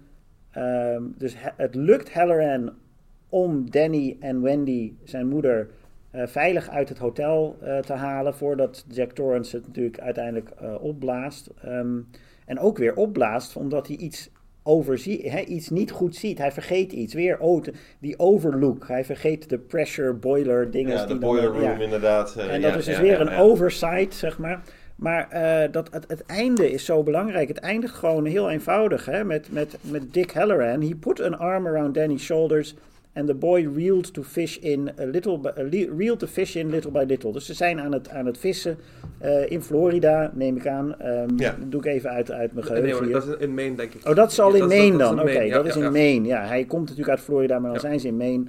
Uh, uh, Wendy sat down on Danny's other side and the three of them sat on the end of the dock in the afternoon sun. Dus daar, dat is natuurlijk een heel... Ja, als je het hebt over Kings romantiek... Dit is uh, uh, een, een African-American uh, kok, een, een klein jongetje met bovennatuurlijke gaven en zijn moeder, die een nieuwe gemeenschap vormen. En ja, waar hebben ze zich eigenlijk van moeten vrijvechten? Is zeg maar de, de, de masculine machismo, materialist, hè, wat, wat Jack Torrance probeerde na te streven, die daar natuurlijk aan onderuit is gegaan. En het is een, Stephen King's roman een tragisch verhaal over een, een, een, een man die in een neerwaartse, zelfdestructieve spiraal terechtkomt. Ja, ja, ja. Maar in mijn, hoe ik de roman begrijp, eh, de, de vinger die King wijst naar, naar het kwaad, waar hij naar wijst, is, is niet Jack Torrance, maar een bepaalde ideologie. Uh, die in Amerika heel dominant is over wat een man zou moeten zijn. En daar gaat Jack Torrance aan onder. Terwijl in Stanley Kubrick's film, zoals Jury al zei, is Jack Torrance gewoon knettergek vanaf het begin. Ja, ja, ja. Jack Nicholson in, Ja. eh, Ja. glanst En- wel in die rol. en- en- ja, ja. Ja, absoluut. Maar die, maar die, eh, dus die, die, die de, de- eigenlijk dus inderdaad degene die hem, die, die Halloran, zeg ik dat goed? Dick Ja, Halloran, Dick. Halloran, ja. De- Want in Kubrick is het dus inderdaad, tenminste, ja, ja, ik heb het al, het was weer een tijd geleden dat ik het had gekeken, maar inderdaad, dan komt hij binnen en dan is hij met, wordt hij meteen eh, om het leven gemaakt, toch? Dat, Ja. Dan eh, hakt, eh, Ja, eh, wordt er meteen op ingehakt. Op het moment dat hij de deur instapt, is hij dood. Het, Ja. het, het is in die zin denk ik ook heel interessant. Ja, het is eigenlijk een van de weinige positieve vaderfiguren, eh, denk ik, die in, in, in Kings fictie naar, naar, naar voren komen. Oh, ja, al- ja, ja. alternatieve vaderfiguren Mhm. dan. En ehm, ja, ik, ik vind het wel interessant om hem ook te vergelijken met eh, die Judd in, in, in, in Pet Cemetery.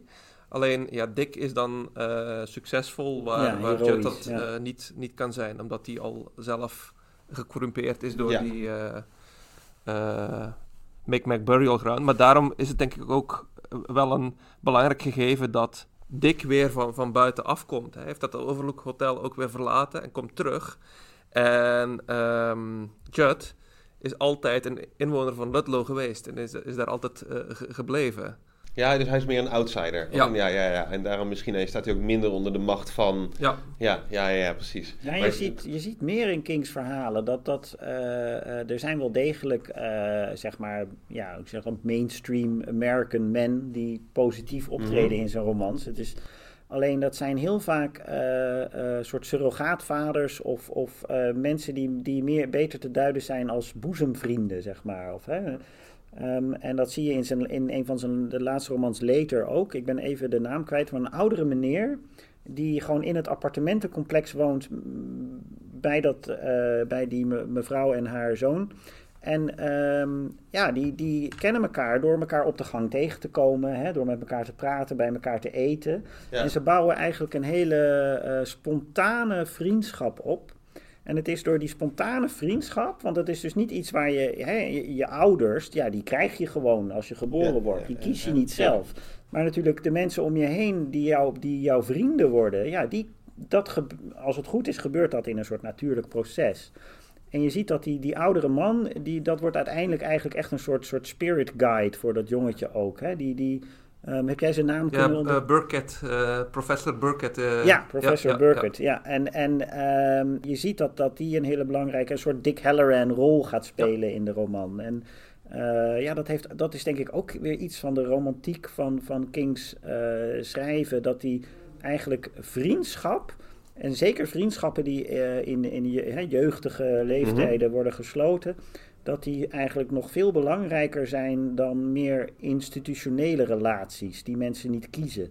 Jij zit natuurlijk in It, zit dat natuurlijk... Oh, is dat dat Heel een- sterk. De hele- Losers Club hele- is daar Ja, natuurlijk ja. de meest, eh, ja, het grootste voorbeeld van. Ja, ja, ja, ja, ja, die als, eh, ja, ja, precies. En, dat is ook, dat, dat, die, en die vriendschappelijke band is ook datgene wat, wat eigenlijk uiteindelijk het, eh, daar het kwaad min of meer overwint. Ja, toch? precies. Ja, Ja.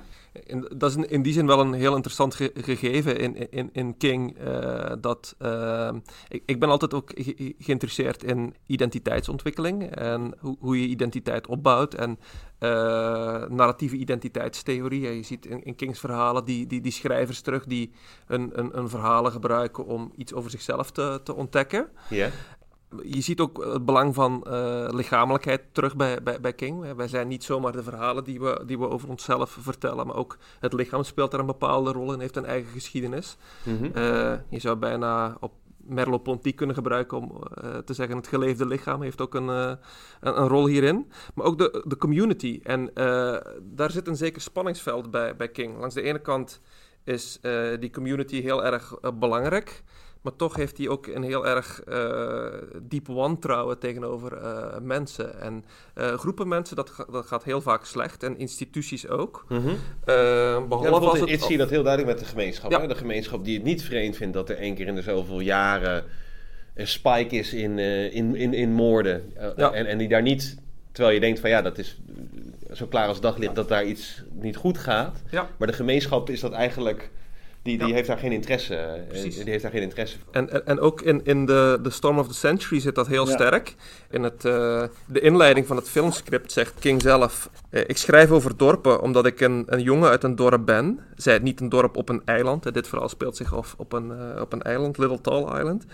Eh, moet ik er meteen aan toevoegen, als ik over Little Tall Island schrijf, doe ik dat als buitenstaander. De meeste van mijn verhalen die zich in dorpen en kleine steedjes- eh, stadjes afspelen, Jerusalem Slot, Castle Rock, eh, Little Tall Island, zijn geïnspireerd door Mark Twain, eh, waar we het eerder ook al over hadden, en Nathaniel Hawthorne. Toch staat in al die gevallen, denk ik, een onuitgesproken hypothese centraal. Dat de gemeenschap altijd moet worden vernietigd door iets slechts dat van buiten komt, hè, dat extern kwaad, wat we al zeiden. Iets dat de mensen uit elkaar drijft en, en hen tot elkaars vijanden maakt. Maar dat was meer mijn ervaring als lezer dan als dorpsbewoner. Als dorpsbewoner heb ik kleine gemeenschappen de handen in elkaar zien slaan als een ramp zich voordeed. Toch, en nu komt het, blijft de vraag bestaan: is die hechte eenheid altijd in het belang van de gemeenschap? Is het hele idee van een gemeenschap altijd hartverwarmend of soms ook huiveringwekkend? Toen ik op dat punt gekomen was, stelde ik me voor dat Mike Andersons vrouw. Mike Anderson is de politiecommissaris hier in dit eh, verhaal. En hij is de, de- degene die ondanks alles eh, het goede probeert eh, te, te blijven doen. Mhm. En uiteindelijk keert aan het einde van het verhaal de hele gemeenschap zich tegen hem Ja, inclusief zijn eigen vrouw. inclusief zijn eigen vrouw. Ehm, dus hij zegt, toen ik op dat punt was gekomen, stelde ik me voor dat Mike Andersons vrouw hem omhelsde en tegelijkertijd zorgde dat Linoge een ongeluk krijgt in zijn oor fluisterde. Man, wat ging er toen een huivering door me heen en ik wist dat ik op zijn minst moest proberen het verhaal te, te schrijven. En hier zie je dat spanningsveld tussen eh, individu en, en, en een gemeenschap heel erg eh, naar boven komen in, eh, in. En dat is ook een, een, een terugkerend, terugkerende thematiek. En King Kenner, eh, magistrale, die, die zegt eigenlijk, die spreekt over de Vietnam eh, experience van, van, van King. En hij zegt dat eh, King keert altijd in zijn verhalen terug naar de, de jaren 60. King is, is, was eerst vrij conservatief op, op, op, op, opgegroeid en stemde ook conservatief. Mhm. Maar op een gegeven moment veranderde dat. Ra- radicaliseerde hij meer naar, naar links. En hij was tegen de Vietnamoorlog en tegen al die protesten. Maar hij raakte zo gedesillusioneerd door, door alles wat daar gebeurde. Dat hij eigenlijk een diepe afkeer heeft voor Amerikaanse instituties. En, en, en eh, sceptisch is tegenover grote groeperingen. En dat zie je dus steeds in zijn, eh, in zijn werk eh, terugkeren.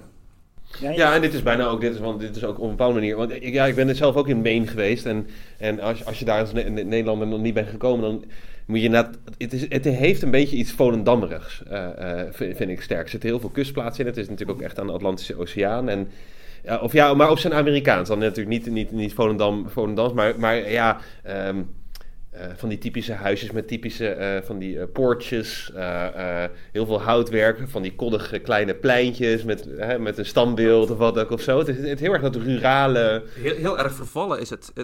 Wat, wat ik niet zal vergeten, ik was daar met een, met een, een vriend van mij.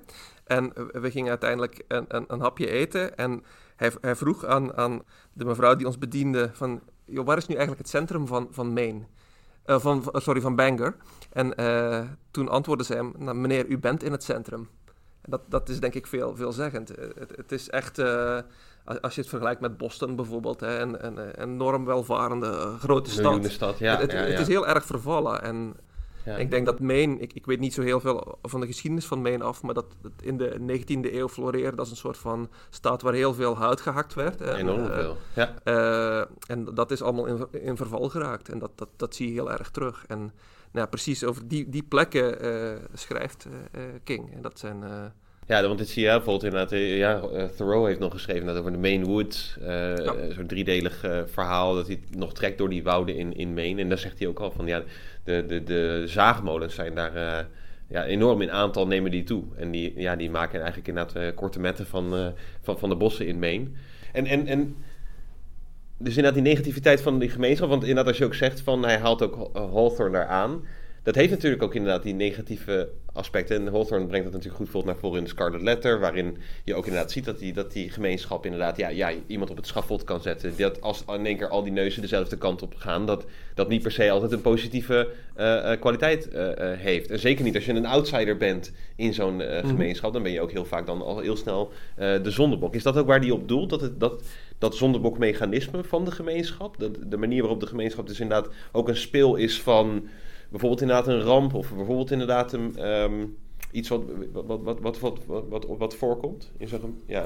Ja, je, je ziet eigenlijk hier in, in, dit verhaal dat Linoge zo goed kan doen wat hij doet omdat het op een eiland is. En eh, King zegt meer, meermaals, de eilanders kunnen een, een, een geheim eh, bewaren. Dus zij kunnen geheim houden voor buitenstaanders wat daar zich daadwerkelijk tijdens de, de storm van eh, of the century eh, zich eh, voorgedaan heeft. Hè. Die storm die snijdt eigenlijk dat eiland af van de, van, van de rest van de samenleving.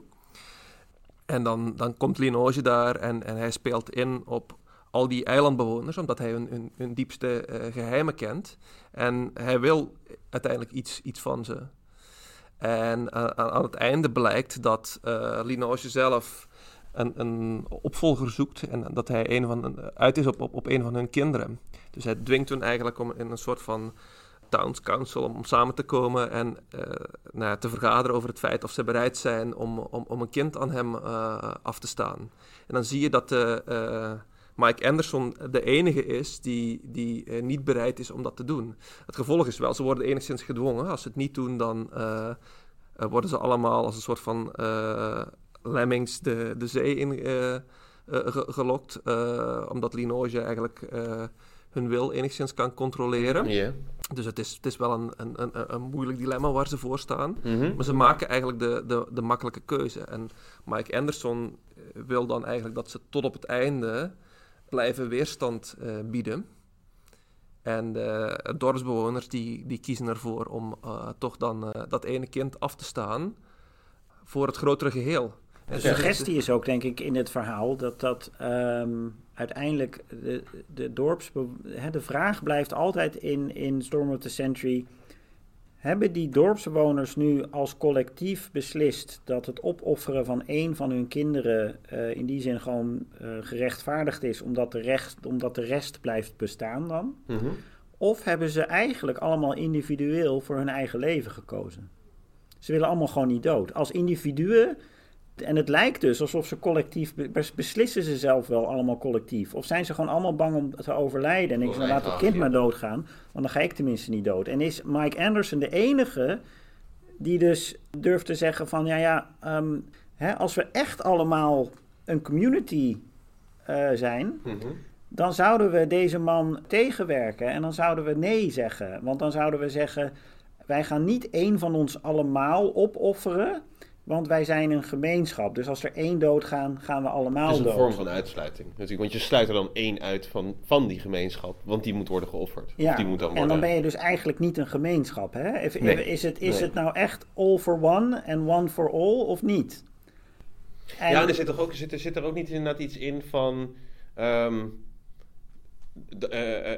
ja, je, je redt dan mogelijk in de toekomst de gemeenschap, maar je corrumpeert de gemeenschap omdat je eigenlijk een onschuldig kind neemt en, en dat van het leven berooft. Daarmee heb je eigenlijk al een, een misdaad Ja, gedaan. het, het kind wordt niet van, van, van het leven Oh, eh, beroofd, niet, maar, Ja, maar het ja. Eh, kind wordt hun eh, wel on- ontnomen. Het is dan ook het kind van, van Mike Anderson. En, maar je ziet die hele gemeenschap uiteindelijk ook uit elkaar vallen. Ja. mensen plegen zelfmoord, gezinnen gaan, gaan uit elkaar. Mike Anderson gaat zelf ook weg. Hij kan daar niet meer wonen nadat, of als politiecommissaris functioneren nadat de gemeenschap die keuze gemaakt heeft. Ja. Um, dus dat, hij nou ook weer een soort custodian is van de gemeenschap. Een agent is natuurlijk ook een soort huismeester van, De, van de gemeenschap, in zekere zin. En waarom, waarom, is dan dat het, waarom stort het weefsel dan? Of waarom desintegreert eigenlijk dat sociale weefsel dan? Wat is daar de, wat is daar de reden voor?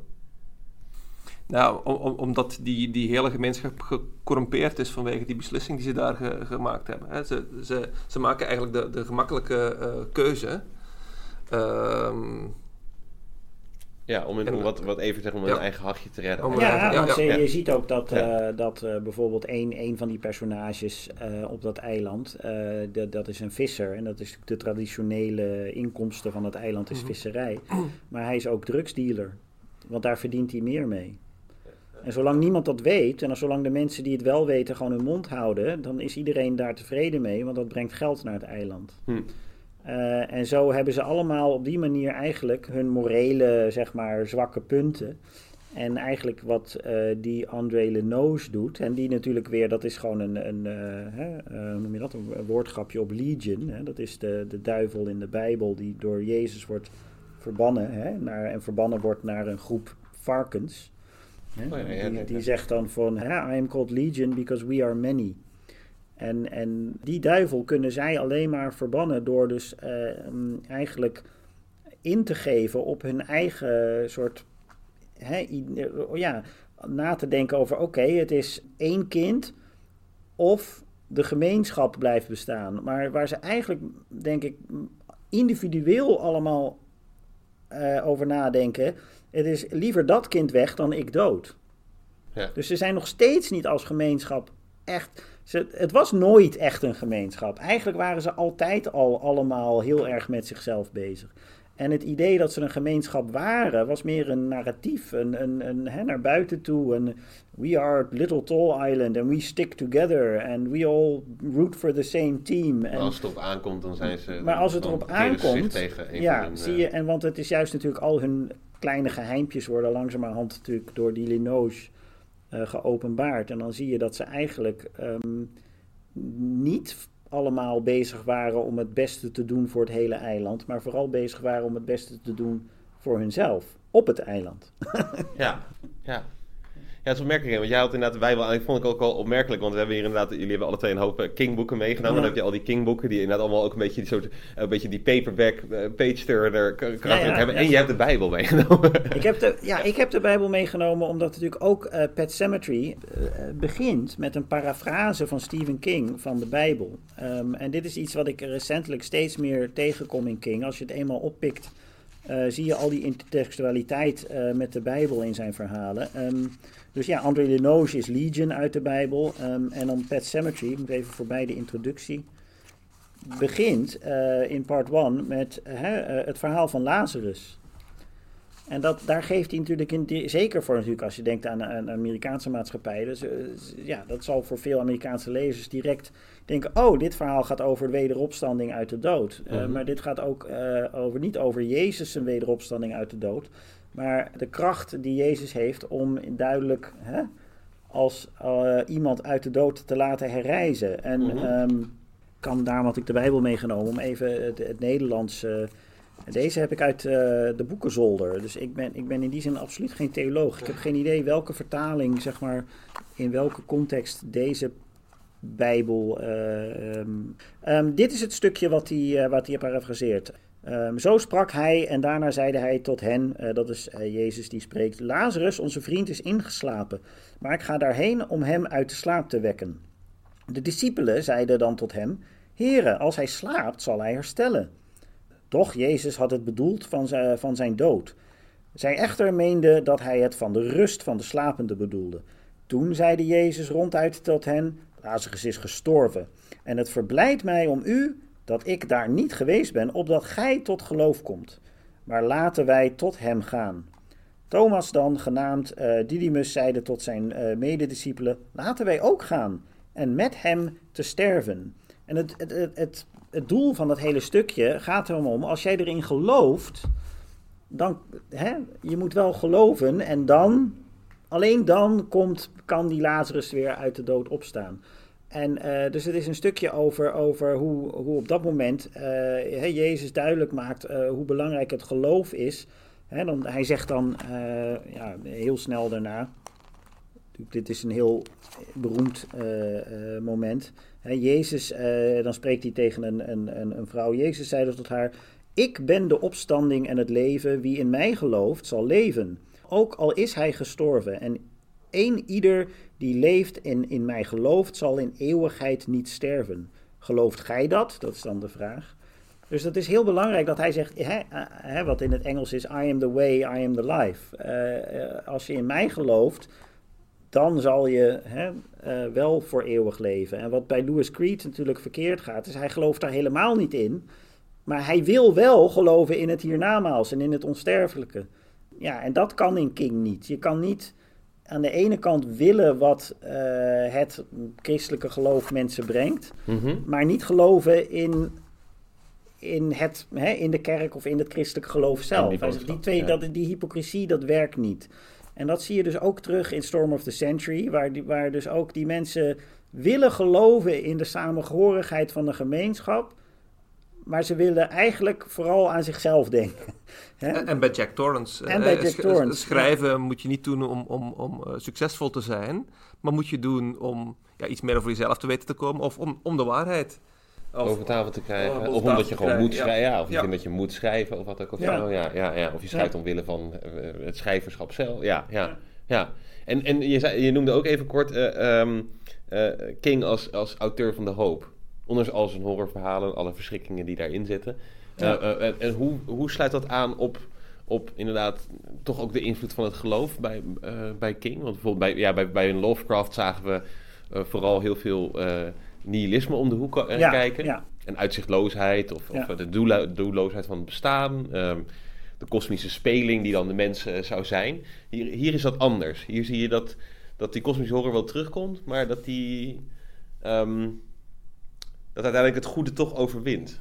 Is dat, is dat inderdaad een... eh, Ja, en dat zie je hoe groter Kings oeuvre wordt, hoe meer veelzijdig het ook wordt. En je ziet dus ook dat er ook, ook wel nihilistische werken van King zijn. Mhm. Een boek als Cell eh, uit 2006 ehm, eh, is een, zeg maar, een soort herschrijving van de Stand, maar dan vanuit een meer zwartgallig perspectief. Terwijl in de Stand, dat is uit 78 geloof ik, hè, dat was zijn grote eh, ja, apocalyptisch verhaal in die tijd. Eh, waar hij eigenlijk echt een hele traditionele allegorie eh, schrijft. Waarin je Mother Abigail hebt, die dus in contact staat met ja, het spirituele in de mensheid. En je kan het natuurlijk, als, als je eh, traditioneel christen bent, kan je daar een traditionele christelijke God en, en, en, dat- hè, Mhm. dat inzien. Maar je ziet ook, ze staat eigenlijk voor het spirituele, het positieve, het creatieve, de verbeelding. de dingen waar King heel veel waarde aan hecht, die hij ziet als het goede in de mens. En dan heb je Randall Flagg, de walking dude, die dan, ja, die representeert, representeert dan de duivel. Maar ook vooral het egocentrische, het destructieve. Hij wordt Mhm. ook geassocieerd met, met technologie, eh, wat in Stephen King vaak als een soort duivels eh, hè, gereedschap wordt gezien. En je ziet daar heel erg in terug dat, dat eh, personages die ehm, bezig zijn met ook wat we in een seculaire wereld de ziel van de mens noemen, hè? Of, of spiritualiteit. Dat ziet hij als de belangrijke, hoopvolle, hè? de waarde, de, de, de aspecten van een mensenleven waar hoop en waarde, en maar ook waar een soort, eh, waar het moreel kompas zit. Dus als jij maar... En dat is individualistisch bij hem dan, toch? Dat is dus heel niet- individualistisch, maar hij ziet wel dat de mensen die dat dus, eh, ehm, de personages die dus in die zin in het diepste van hun ziel kunnen kijken en daardoor ook dat, dat morele kompas kunnen vinden en dus ook ah, hun, grootste zeg maar, belangen zijn liefde, vriendschap, samenhorigheid. Ja, eh, dat is helemaal goed. is natuurlijk, die vriendschap is natuurlijk bij hem ook Ja. heel, heel Ja, belangrijk. maar dus Ja. ook nederigheid. eh, eh, dat zijn zijn personages die overleven. En je ziet dat hij in zijn werk, ehm, hè, dat is eigenlijk en dat is iets waar een, eh, hè, iemand ooit een mooie scriptie over zou kunnen schrijven. Dat hij heel vaak in zijn werk eh, intertextuele verwijzingen naar belangrijke Nieuwe Testament Bijbelpassages. Hè, daar incorporeert hij zijn eigen verleden eigenlijk. Hè, want hij is natuurlijk opgegroeid in de context van de, van de Methodist Ja. Church. Ehm, en je ziet dat hij heeft geprobeerd om vast te houden aan wat voor hem die positieve waarden zijn die hij met dat, hè, uit dat, dat verleden heeft meegenomen. Mhm. Hij heeft ook wel eens in interviews gezegd van I choose to believe. Dat hij, hij zegt, ik, ik ben geen aanhanger van de Methodist Church en ik, ik ben... Ja, bijna existentialistisch of zo. Bijna, hè? ja, gedreven vanuit... Ja, maar dat hij, dat, hij, ehm, dat hij, hij zegt, ik heb er zelf bewust voor gekozen om, om de positieve waarden van het christelijk geloof over te, en daarin te blijven geloven, omdat dat hem hoop geeft voor de toekomst. En hij zegt, ja, ik zie daar belangrijke, zeg maar, ik zie daar een soort eh, positief fundament van, ja, de mensheid. En, ehm, maar je ziet toch vaak in zijn werk, eh Jury eh, zal dat misschien ook wel ervaren hebben, dat dat het toch vaak een soort, soort eh, ja, een strijd, hè, de, de klassieke fantasy-strijd tussen goed en kwaad, dat zie je natuurlijk in de Dark Tower-serie ook wel terug. Ja, religie is natuurlijk een, een, een, een verbindend element. En dat de meer positieve schrijvers in King's fictie, die gebruiken hun schrijverschap ook als een verbindend element. De openingspassage van, van, van de body is daarin ook veel, veelzeggend. Ik, ik ken hem niet helemaal uit mijn hoofd, maar hij zegt daar eh, zoiets in de trant van... ehm, The most important things are the hardest things to say, because words diminish them. En dan heeft hij het over het belang van een, van een luisterend oor. Om, om je meest persoonlijke ervaringen aan, aan, kunnen over te dragen. En dat is, is een van de essenties van, van het schrijverschap. De verbinding zoeken met, met andere eh, mensen. En in religie kan je dat ook. En tegelijkertijd blijft het natuurlijk altijd ook enigszins een problematisch gegeven bij King. Want als je eh, al te grote groepen krijgt, dan, dan wordt King dus eh, sceptisch. En het is ook dus- grappig dat, om dat te verbinden aan die, wat jij eerder zei over de Shining en die woorden met een hoofdletter schrijven. En dat jongetje wat, geen kon, wat op een bepaalde manier niet bij die, bij die woorden kan of zo. Tenminste, dat lijkt een, sterk, een sterke verwantschap te zitten. Dat is inderdaad, op een bepaalde manier dekt het woord, het woord de lading niet. Of het is ook heel moeilijk Mhm. te vatten om het in woorden te vatten. Ja, Is dat misschien ook ergens waar hij zelf worstelt met zijn eigen schrijverschap dan? Dat hij dus, je wil iets op papier zetten, maar ja, soms dan ehm, doe je, hè, bijvoorbeeld met een woord als divorce, doe je daarmee recht aan de gevoelens die dat oproept of wat, of wat ook, of, zo, of de, de, de, psychologische nasleep die dat, die dat ik, heeft. ik, ik, ik denk dat dat- ook een van eh, de dingen is die hij voortdurend probeert te doen. En dat daarom ook die autobiografische elementen in zijn, in zijn werk zo belangrijk zijn. Hij heeft allemaal persoonlijke dingen meegemaakt en die probeert hij in verhalen zo over te brengen dat, dat de lezers van zijn verhalen eh, zichzelf daarin kunnen herkennen. Ja, dat, dat is denk ik een van de, van, van de eh, sterke kanten van, eh, van, van King als, als schrijver. Hij is misschien geen grote stylist, maar hij is iemand die heel geloofwaardige karakters kan, kan neerzetten. En je leest keer, keer op keer van mensen dat ze geven om de karakters die King ge- gecreëerd heeft. Ja, ja, ja. En ehm, ze zijn ook een soort van ehm, eh, reliable tot op zekere hoogte. Omdat ze proberen dus, hè, de, zoals eerder al gezegd is, de waarheid te, te vertellen. Ze proberen hun, hun persoonlijke ervaringen over te dragen zonder die te verhullen. ja. En ja, tot op zekere hoogte probeert King dat denk ik in zijn, in zijn werk ook te doen. Hij is ook altijd heel openhartig over zijn eigen drugsverleden. En eh, eh, eh, in introducties schrijft hij dat zijn, zijn vrouw hem geconfronteerd had met, met, zijn, met zijn problematiek. En zei van, joh, nu kan je kiezen. Ofwel ga je ontwennen, ofwel gaan we weg. En is daar altijd heel erg openhartig over. eh, eh.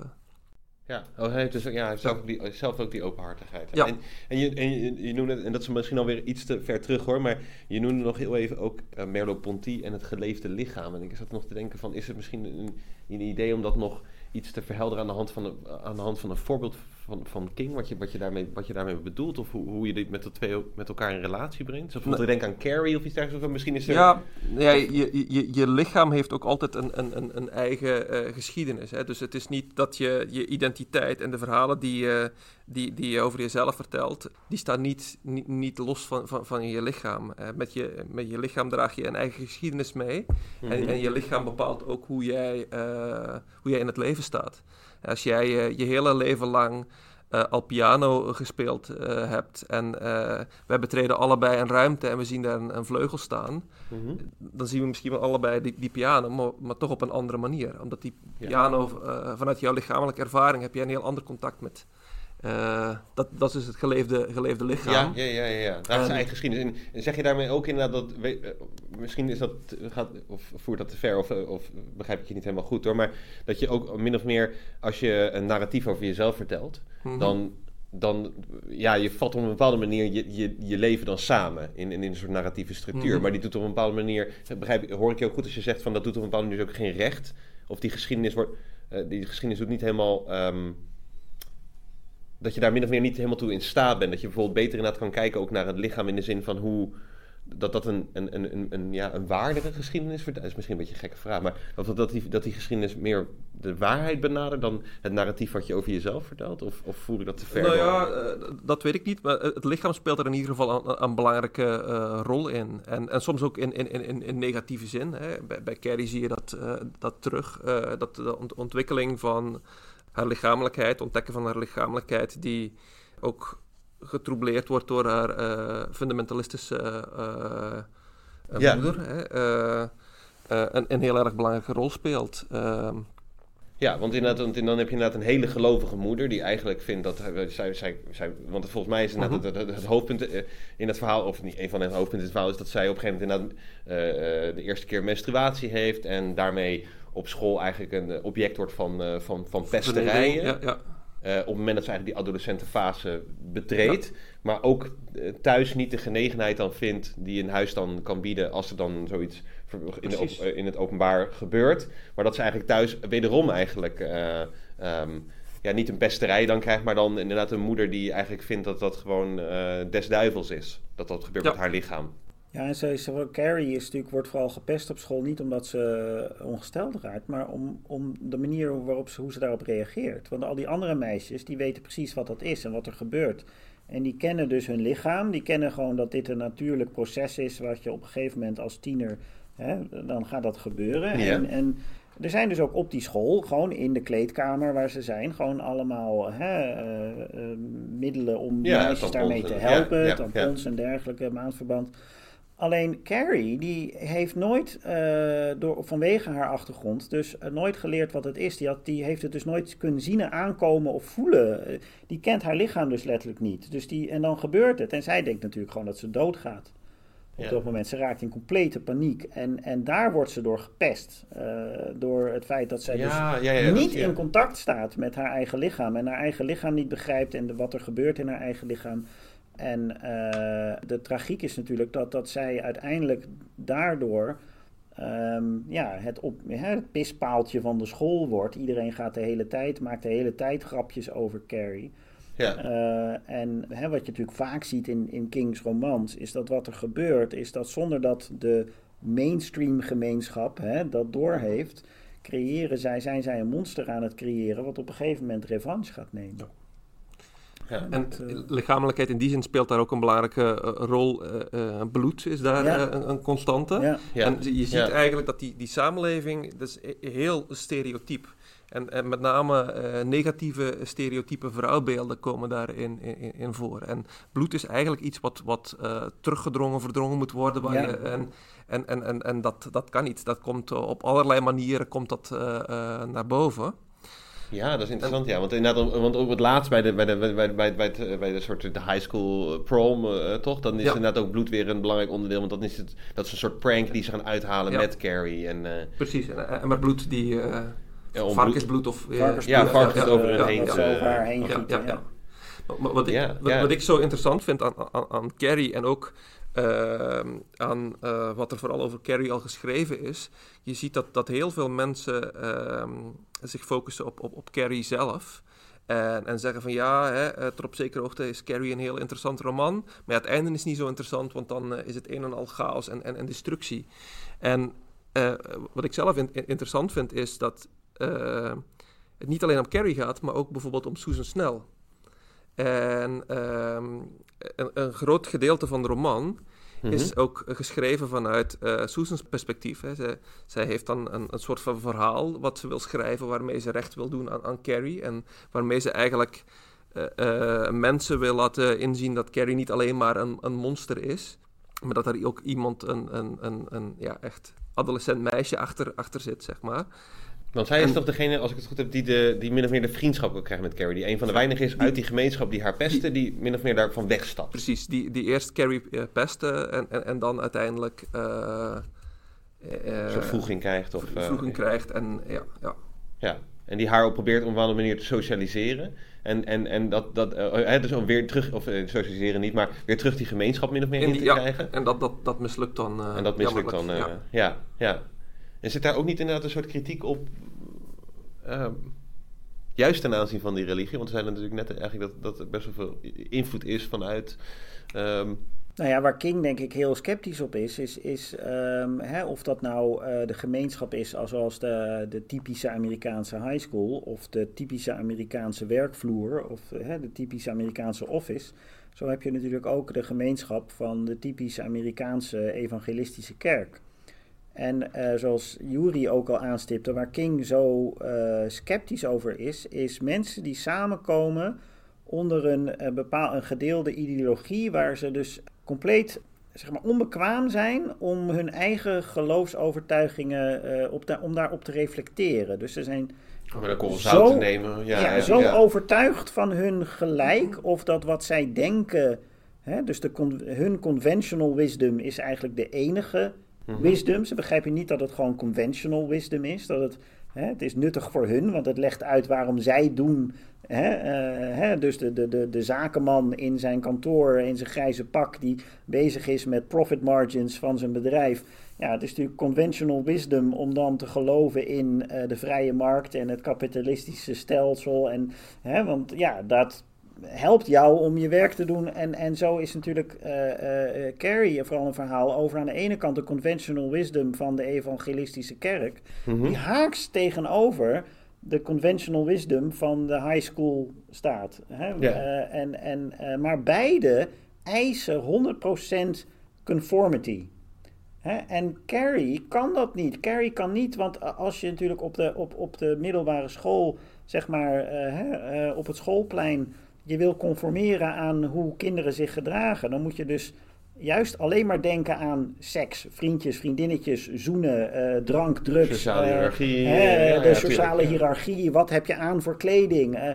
Hè, want dat is eigenlijk het, het, het, wat de, de, de, het schoolplein eist. Ja. Van, terwijl, ja, als zij dus op school is, moet ze zich daaraan conformeren. Als ze thuis is, moet ze zich eigenlijk aan compleet de tegenovergestelde hè, uh, denkbeelden ja. conformeren. Ja, ja, dus Carrie is, een, is een, een individu wat dus eigenlijk tussen wal en schip raakt.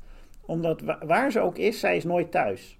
Nee, en daarmee ook bijna nooit schizofreen uh, bestaan zou moeten leiden, Precies. wil ze echt daarin meegaan. Ja, en dat maakt haar stuk. en dus je hebt aan de ene kant natuurlijk die moeder is maar één iemand. Maar die moeder vertegenwoordigt uh, die kerk. En, en die, dat de kerk als instituut en de ideologie van die kerk en de school en die schoolkinderen, die zijn dus weer het, het, het, het ja, hè, uh, dat zie je natuurlijk vaak. Ook al in de ideologie het, van de American High School, wat ook, ja. wat ook eigenlijk bijna, net als de American Dream, inderdaad ja. bijna een uh, ja, zo'n mythische staat ook inmiddels ja, heeft. Maar waar King ook heel kritisch uh, tegenover is. Hij heeft ook een, een, een, een essay geschreven, ik geloof dat dat iets met de Boogeyman, waarin hij reflecteert op, op dat high school drama in, in Columbine High.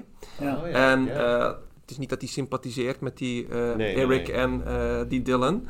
Maar hij begrijpt wel wat daar, wat daar gebeurd is. En hij zegt ook van ja, voor een deel is, is, is de high school zelf hier verantwoordelijk voor. Want uh, het enige wat ze doen is, nou ja, nadruk leggen op, op, op schoonheid, oppervlakkige schoonheid. En je moet een atleet zijn. En als je ja. dat bent, dan, dan zit je goed. Ja. Ja, bijna een soort gladiatoren. Ja, ja, ja, je houding inderdaad. Ja. En inderdaad, wederom eigenlijk dat schijn. Wederom eigenlijk proberen vooral... Ja. Um, vooral, vooral uiterlijk vertoon is belangrijk. Sociale hiërarchie is belangrijk inderdaad. En, en, op, en die schone schijn creëert misschien ook zijn eigen schaduw. Absoluut. En, en dan de donkerste schaduw is dan inderdaad dat je zo'n high school shooting of wat ook of zo krijgt. Maar het lijkt bijna inderdaad alsof dat of ik weet ik heb natuurlijk niet dat essay gelezen, maar is dat, is dat min of meer hoe die, hoe die daar ook over denkt? Dat je eigenlijk op het moment dat je dus in, enorm in dat stralende licht van, uh, van die uh, Amerikaanse ja. high school, mm -hmm. dat dat zijn eigen schaduw werpt, omdat er individuen kunnen zijn die, ja, die gewoon daar helemaal niet in passen of niet mee, ja. mee kunnen. En, en dus daar ook helemaal geen dat er geen mogelijkheid is om, de, om die gemeenschap toe te treden. Want eigenlijk in Carrie zie je nog dat die, ik ben nou even de naam kwijt, maar dat die andere personage, dat die min of meer probeert een soort Snel. brugfunctie te ne- Ja. en ook Ja. de openheid eigenlijk van die high school Ja.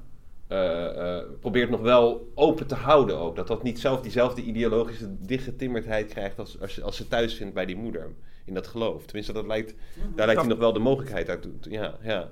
Maar dat is natuurlijk wel ook interessant inderdaad. Het is interessant dat hij er zoveel kritiek op heeft gehad op, eh, op, die, hi- op dat high school model. Maar dat heeft natuurlijk inderdaad zo'nzelfde, ja, zo'nzelfde ja, voornaam voorkomen. Hè? Of eh, ja, hoe zeg je dat? Ja. Mhm. Maar dat Ja. zie je bijvoorbeeld ook terug in een roman als Christine, waar ook de high school een heel belangrijk, eh, hè, voor de jeugd heel belangrijk is in het, in het eh, bepalen van die identiteitsvorming. En dat natuurlijk eh, uiteindelijk uit een soort, soort eh, wilde drang om er maar bij te horen, een hoop excessen hè, uiteindelijk en een hoop tragiek veroorzaakt wordt. Omdat ja, juist de buitenbeentjes die niet mee kunnen met de, de, de sportsjocks en de, hè, de, ja, die, De beauty queens, de prom queens. ja, Ja, de ja, queens. En, de, en de cheerleaders. Ehm, of met natuurlijk, je hebt dan die groep. Je hebt natuurlijk heel erg de groep die in het, in het spotlicht staat van, het, van de sport.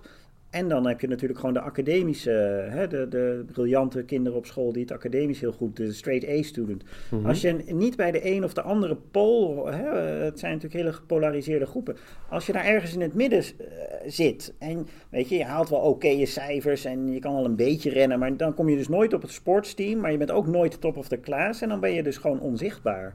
Ja. de, de, gewoon, de, de, het, het kind wat gewoon een kind is en wat gewoon lekker bezig is met ze, die doet er niet meer toe. Want je moet excelleren in iets. Maar al, zolang je maar excelleert. Ik heb zelf op een Amerikaanse high school gezeten in de jaren tachtig. Dus heel erg in de tijd dat King daar ook over schreef.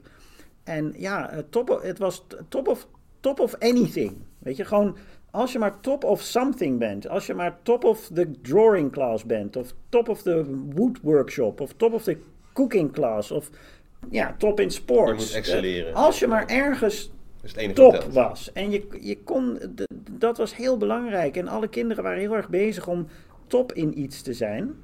En dan zag je dus dat ze, eh, ja, als ze dus eh, academisch niet goed mee kunnen, waren ze dan wel heel goed in tekenen of kunst. Hè? Kunst, tekenen, Mhm. muziek. inderdaad, of inderdaad hè, de metal workshop of iets. Of in sport. Maar gewoon zijn. Gewoon een mens zijn. En gewoon een beetje van alles en aanrommelen. En, en vriendjes hebben. En, Ja. en bijvoorbeeld heel goed zijn in, in, eh, eh, in je fantasiewereld creëren of zo. Of buiten spelen. Weet je? Ja, dat, ja. dat, dat, dat deed er niet toe. Dat was toch niet... Zie je daarom dat het ook een klein beetje een lans breekt eigenlijk voor die, voor, voor, voor die buitenbeentjes en voor die gro- vriendengroepjes die eh, buiten die, eh, die niet Ja. aan het ideaal voldoen. Die probeert hij een, een, een stem eh, te geven. hè. dus eh, eh, keer op keer zijn het weer dit soort eh, figuren ehm, in, in King's fictie die, die het meeste hoop eh, bieden. Of die in stand zijn om, om, om het kwaad enigszins op afstand te houden. Ja. Of die bege- begenadigd zijn met bovennatuurlijke gaven. Ja. Ehm, Ja. En ik- wat ik interessant vind, is dat is een aspect van King. Want je ziet natuurlijk heel erg bij de Losers Club. Dat is natuurlijk niet voor niks heten ze de Losers Club. Ja. Ehm, maar, maar je maar ziet het dat is ook dus- de, de Losers Club niet om, omdat ze door buitenstaanders Nee, nee, nee, worden. Ze, precies. ze, ze, Ja. ze, ze Ja. noemen zichzelf de... Ja, is een geuze. Ja, ja, Ja, het ja, is een geuzennaam, ja, ja, ja. maar het is, het is dus een soort trots van wij horen juist niet bij die, bij die mainstream, hè? Ja. een soort, soort eh, ja, refusal hè? Om, van Ja, de mainstream ja, ja. maatschappij. Maar eh, eh, ik denk dat het een, het is een belangrijke, je ziet dat nu al, het is een belangrijke legacy van Stephen King's werk. Want eh, in, in zoiets als Stranger Things zie je dat gewoon die makers van, van die televisieserie Enorm, Hè, ja. heel erg leunen op, op die fundamentele aspecten van Kings werk. En daar aan de ene kant een, een, een- iets nieuws mee doen. Maar je ziet gewoon dat dat, dat idee van de, bui, hè, de buitenbeentjes die er wel degelijk toe doen. Die wel, wel degelijk interessante dingen te vertellen hebben. Die vooral samen als community een heel rijk bestaan leven. Hè. Zijn dat dan via die Dungeons and Dragons dingen. Ja. Eh, maar Ja. ook gewoon echt een, een, een gevoel van, van eh, hè, zeg maar, unity in diversity. Het zijn allemaal individuele, zeg maar, excentrieke jongetjes en meisjes. Maar samen zijn ze ook een geheel. En, en dat Ja. idee dat dat, Je ziet dat heel sterk terugkomen. En je ziet zelfs inderdaad ook een beetje die sportjock die dan op een gegeven moment ook wel... Maar dan eigenlijk die ook weer vroeging krijgt met, met, met, met dat Ja. ideaal. En ook met die zus die ook populair is op die school. Maar ja, Ja. ik, vind, eh, ja, Ze moeten grappig. ik moest ook heel erg denken namelijk aan Stranger Things. Eh, Dat, dat inderdaad, dat, daar qua, qua, qua, qua verhaalelementen komt, komt dit is het natuurlijk... Ja, is eigenlijk King heel sterk vertegenwoordigd. En zo zie je dat hij echt, echt zijn werk is, zeg maar, ja, een soort van. eh, De hele Amerikaanse populaire cultuur is nu doordrenkt van King-thema's. Dat is heel. Toch Ja, dus echt op eenzelfde manier drukt hij eigenlijk... En, en dat is misschien ook wel waarom het zo goed is dat we hem in, in, dat, in die reeks opnemen. Want eigenlijk vergelijkbaar met een Lovecraft... die En ook heel erg een ja. stempel drukt op die sci-fi horror. En Poe die heel erg een, stempel drukt op, op de horror. En Nathaniel Hawthorne natuurlijk Ja. eh, in die zin ook. Ja. Zie je inderdaad dat bij hem... Ja, dat dat... dat, dat ehm, ja, dat dat, dat, echt, eh, ja, dat, dat, dat het o- overige schrijvers enorm heeft beïnvloed. Dat het dus niet alleen is dat zijn eigen boeken goed verkopen of wat ook of zo, maar dat hij dus blijkbaar ook iets raakt wat, wat, wat, eh, ja, wat toch samenhangt met de Amerikaanse identiteit of zo. Of wat toch op een of andere manier heel herkenbaar is voor mensen. En Ja, en over wordt genomen in, in, in, in eh, televisieseries, in, in films, in graphic novels. eh, in, je ziet dat het ook niet alleen maar in, in de horror, hè, maar...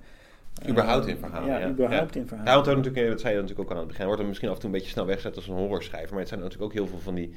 eh, er is natuurlijk wel heel vaak een bovennatuurlijk element in. Ja, Ja. de Shawshank Redemption is daar volgens mij een uitzondering op. En er zullen nog misschien nog wel meer uitzonderingen zijn. Maar bijvoorbeeld ook de Green Mile, die dan vind ik trouwens wel dat er echt een heel, er zit echt een heel bovennatuurlijk element in. En ook een heel, bij, ook toch ook iets van een bijbels narratief. heel erg, ja, ja. Ja. De ziener, hè, de, de, de ziener. En, en de, de la, ja, de Lazarus eh, Ja, ook. ook- Ja. komt daar natuurlijk ook, eh, eh, is daar ook heel sterk vertegenwoordigd. Wat, wat, wat heel grappig is in, in, in die zin, is dat King veranderde op een gegeven moment, eh, eind jaren 90 denk ik, van, van, van uitgever. Mhm. Wat, wat je ook ziet, is dat hij eigenlijk eh, in de jaren 90 gaat experimenteren.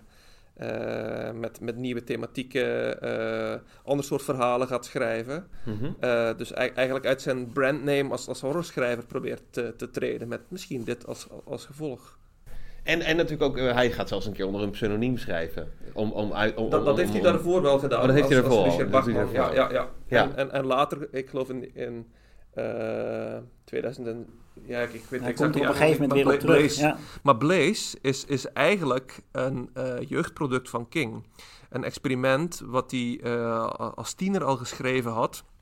Want wat hij eigenlijk doet daar is eh, zijn versie schrijven van Of Mice and Men. En dat is eigenlijk een soort van experiment om te kijken wat hij, en, wat, wat hij als jonge schrijver kan, kan doen om, om, om zichzelf te ontwikkelen. En, en later is dat verhaal Ja.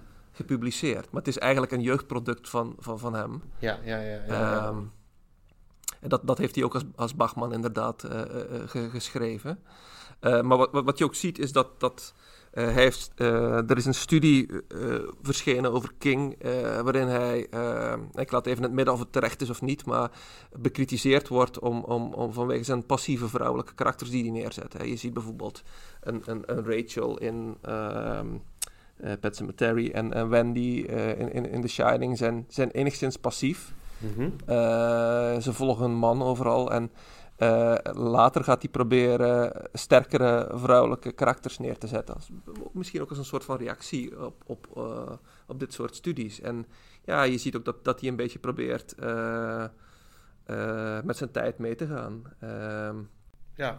Ja, en ik vond het ergens ook nou ja, tekenend, wat we eerder hebben aangehaald inderdaad ten aanzien van The Shining. eh, dat hij dus ook op een bepaalde manier wel ook misschien een klein beetje zelf worstelt met het feit dat hij op een gegeven moment ja, die fame heeft dan. Of die, die, eh, en, en daarmee ook eigenlijk die schone schijn van, oh, er staat Stephen King op, dan moeten we het kopen. Hè? En niet meer, dat er geen aandacht eigenlijk meer is voor de inhoud. En dat het bij hem misschien ook een drijfveer is om te zeggen, oké, laten we dan eens even eh, niet die naam gebruiken en kijken of dat, nou, kijken of, of, of, of- ja, Ja. of het ook zonder, die, zonder die kaft nog steeds verkoopt. Ja.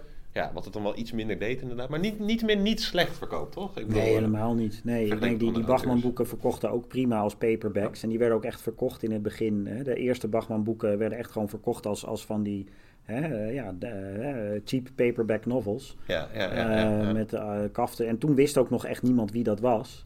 Eh, dat kwam later pas. Maar ze, ze verkochten wel, wel, wel oké. maar lang niet zoveel als dan hetzelfde boek van Stephen King in hetzelfde jaar. Nee, precies. Ehm, en wat ik interessant vind, is dat die Bachman-boeken, daar, daar eh, zie je toch ook meer eh, de grimmige King. Eh, die Ja. boeken zijn, zijn grimmiger, duisterder. Eh, je ziet hem daar bijvoorbeeld in een van zijn, wat ik een van zijn mooiste boeken vind, Roadwork. Dus niks bovennatuurlijks aan. Maar gewoon een man die, die keihard werkt in, in het, ja, de typische hè, mainstream Amerikaanse maatschappij. Om, om gewoon van, van maand tot maand, jaar tot jaar hè, zijn leven te kunnen leiden. En dan zegt de overheid, zegt dan, ja meneer, je huis moet weg, want we gaan hier snelweg bouwen. Ja. En ja, die man die gaat daar uiteindelijk onder die druk onderdoor. Want die denkt, ja, ik, heb, ik volg de Amerikaanse droom. Hè? Ik heb huisje, boompje, beestje. En ik werk er keihard voor. En nu komt er dus zo'n zo'n onzichtbaar grote macht uh, en dat is dan eigenlijk gewoon urban planning. Mhm. Die zegt gewoon, ja, nu moet hier snel weg, dus jij moet opzouten. En, en die man slaat dan door, en, en nou ja, met alle gevolgen van dien.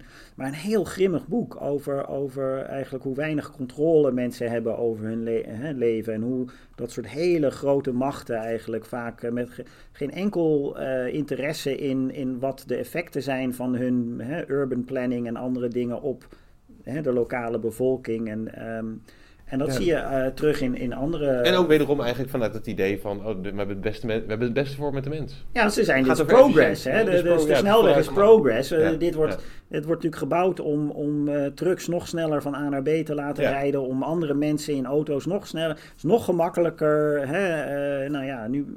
Dus, dus het lijkt onderdeel van die pursuit of happiness. Maar ja, op een of andere manier is, die, is die blind voor de eigen slachtoffers die Voor de slachtoffers die dat maakt, ja. En, Dat is, en dat vind ik interessant van die Bachman boeken. Dat het, het lijkt wel op, op de momenten dat King het even, uh, even die hoop kwijtraakt krijg je een Bachman-boek.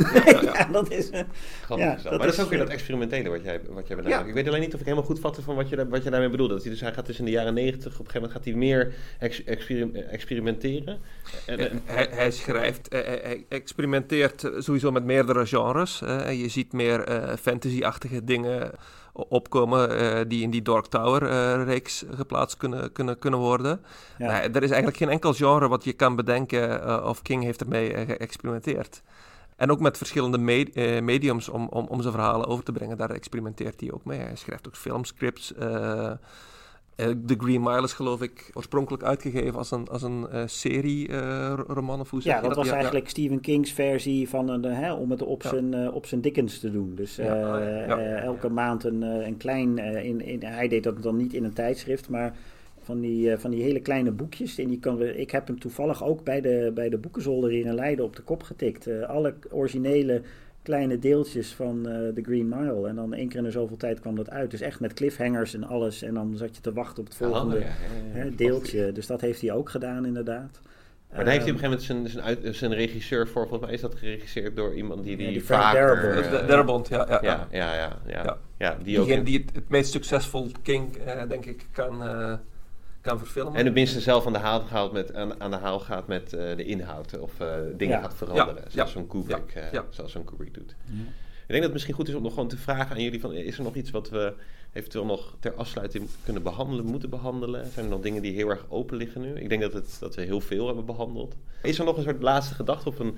een Eén wat mij opvalt en waar ik heel toevallig nu pas geïnteresseerd in ben geraakt, als je het hebt over Stephen King's, zeg maar, dat, hoe die zich probeert opnieuw uit te vinden is dat hij recentelijk weer een trilogie heeft geschreven, wat eigenlijk een soort hardboiled crime fiction is. En uh, terwijl ik in eerste instantie dacht, ik, oh, eh, ik, wil, ik ben juist geïnteresseerd in de bovennatuurlijke aspecten en het science fiction. Maar nu ben ik zelf heel erg geïnteresseerd geraakt in film noir. Dus opeens denk ik, oh, die hardboiled crime trilogie van Stephen King. Dus nu wil ik dat toch weer gaan. En zo zie je dat hij dus elke keer ook weer nieuwe lezerschappen aanboort. Hè? Dus de, de hele detective ja. fanwereld kan nu ook Stephen King gaan lezen. Want, en zo, dat is denk ik toch ook alweer uh, typerend voor hem, dat hij, dat hij zich aan de ene... ja, het is misschien niet een goede vergelijking hoor, maar uh, Stephen King als een soort David Bowie van de populaire literatuur. Ja. Die, die elke keer weer in een heel nieuw genre, in een, in een, en, en, het, en het is eigenlijk in die zin ook, dat zie je ook bij, bij David Bowie. Het is niet dat wat hij doet heel origineel is, maar hij weet er vanuit zijn eigen creativiteit weet hij het zichzelf eigen te maken. Dus mhm. hè, als, als David Bowie glamrock doet, is dat toch anders dan die andere glamrockers. En als David Bowie opeens met elektronica aan de haal gaat, dan is dat toch weer typisch David Bowie. En als David Bowie geslikte popliedjes doet in de jaren tachtig, dan zijn het toch weer, is het net niet zoals die geslikte popliedjes die die nadoet. Ja, als je wat in dat China Girl zo dan ziet, dan, ja, dan zie je, het is nog steeds Bowie. Ja, precies. En zo maar hoe is dan King nog steeds King in, in al die experimenten? Wat, wat maakt dan King tot King? Ik denk zelf zijn de, waar we het er net op uitkwamen, zijn, zijn, zijn liefde voor de average Joe. En dan vooral de average Joe die net een beetje een buitenbeentje is. Hè? Die net niet mee kan met de mainstream. Die, die net anders denkt of er anders uitziet of anders voelt. Of, of, uh, en, en ik denk dat daar ligt echt zijn hart. Um, en daardoor wordt het dus ook altijd weer anders dan anders. Omdat hij dan personages creëert die net even, ja, hè, het is mainstream fiction, maar het zijn geen mainstream personages. Dat vind ik interessant. Ja, daar sluit ik mij bij aan. En uh, je, je, ziet, hij, uh, hij is niet bang om stereotypes te gebruiken. Maar hij probeert ze boven het clichématige niveau uh, te verheffen. En je ziet enerzijds nieuwe figuren inderdaad een intrede maken in, in, zijn werk. De figuren van de detective is sterk in opkomst in zijn meer recente werk. En je ziet daar ook dat, dat veel van die karakters uh, in tegenstelling tot een, een, een Lewis of een Judd, die proberen niet een uh, regisseur te zijn van hun eigen uh, levensverhaal en een toekomst helemaal in te plannen. Maar die laten ook veel meer aan het toeval over en gaan improviseren. Improviseren op basis van wat op dat moment gebeurt. En daar proberen ze mee om te gaan. Maar tegelijkertijd zie je ook dat ook de oude thematiek nog steeds aanwezig is in zijn, in zijn meer recent werk in het later, ja, dat jongetje is eigenlijk ook een schrijver die, die, die zijn verhaal schrijft. En, en de thematiek van, van, van, van, uh, van kinderen met, met, met bovennatuurlijke gaven zit ook hier weer. Dus ja, ja. die thematiek blijft toch ook weer, weer ja. terugkeren. Ja, ja. Het interessante in Later is dat je dan een, een, een, schrijver krijgt die zelf nog nauwelijks uit de adolescentie is gekomen. Ja. Dus het hele boek is geschreven in een, in een, in een stijl van ja, iemand die niet al te veel kennis heeft van, van stilistiek. Ja. En het, dat maakt het een fantastische leeservaring eigenlijk. Omdat, omdat je, je hoort gewoon een jongen van 18 of zo. die eigenlijk nooit echt goed heeft nagedacht over schrijven. En die wil gewoon dat verhaal vertellen. Dus dan krijg je echt een. Ja, dat maakt het heel authentiek eigenlijk. De, de eerste zin is veelzeggend. Hè? I, I, don't like to start with an apology. En, uh, maar uh, het boek begint met een verontschuldiging. omdat hij st steeds het woord later gebruikt. Ja, hij heeft een heel beperkt dus, uh, idioom. Ja. Leuk, ja, heel leuk. Ik wil jullie hartelijk danken uh, voor deze geweldige aflevering. En natuurlijk ook de luisteraars thuis. Uh, hartelijk dank voor het meeluisteren en uh, tot de volgende keer. Dankjewel. Dit was weer een aflevering van Radio Horselnest. Dank u voor het luisteren.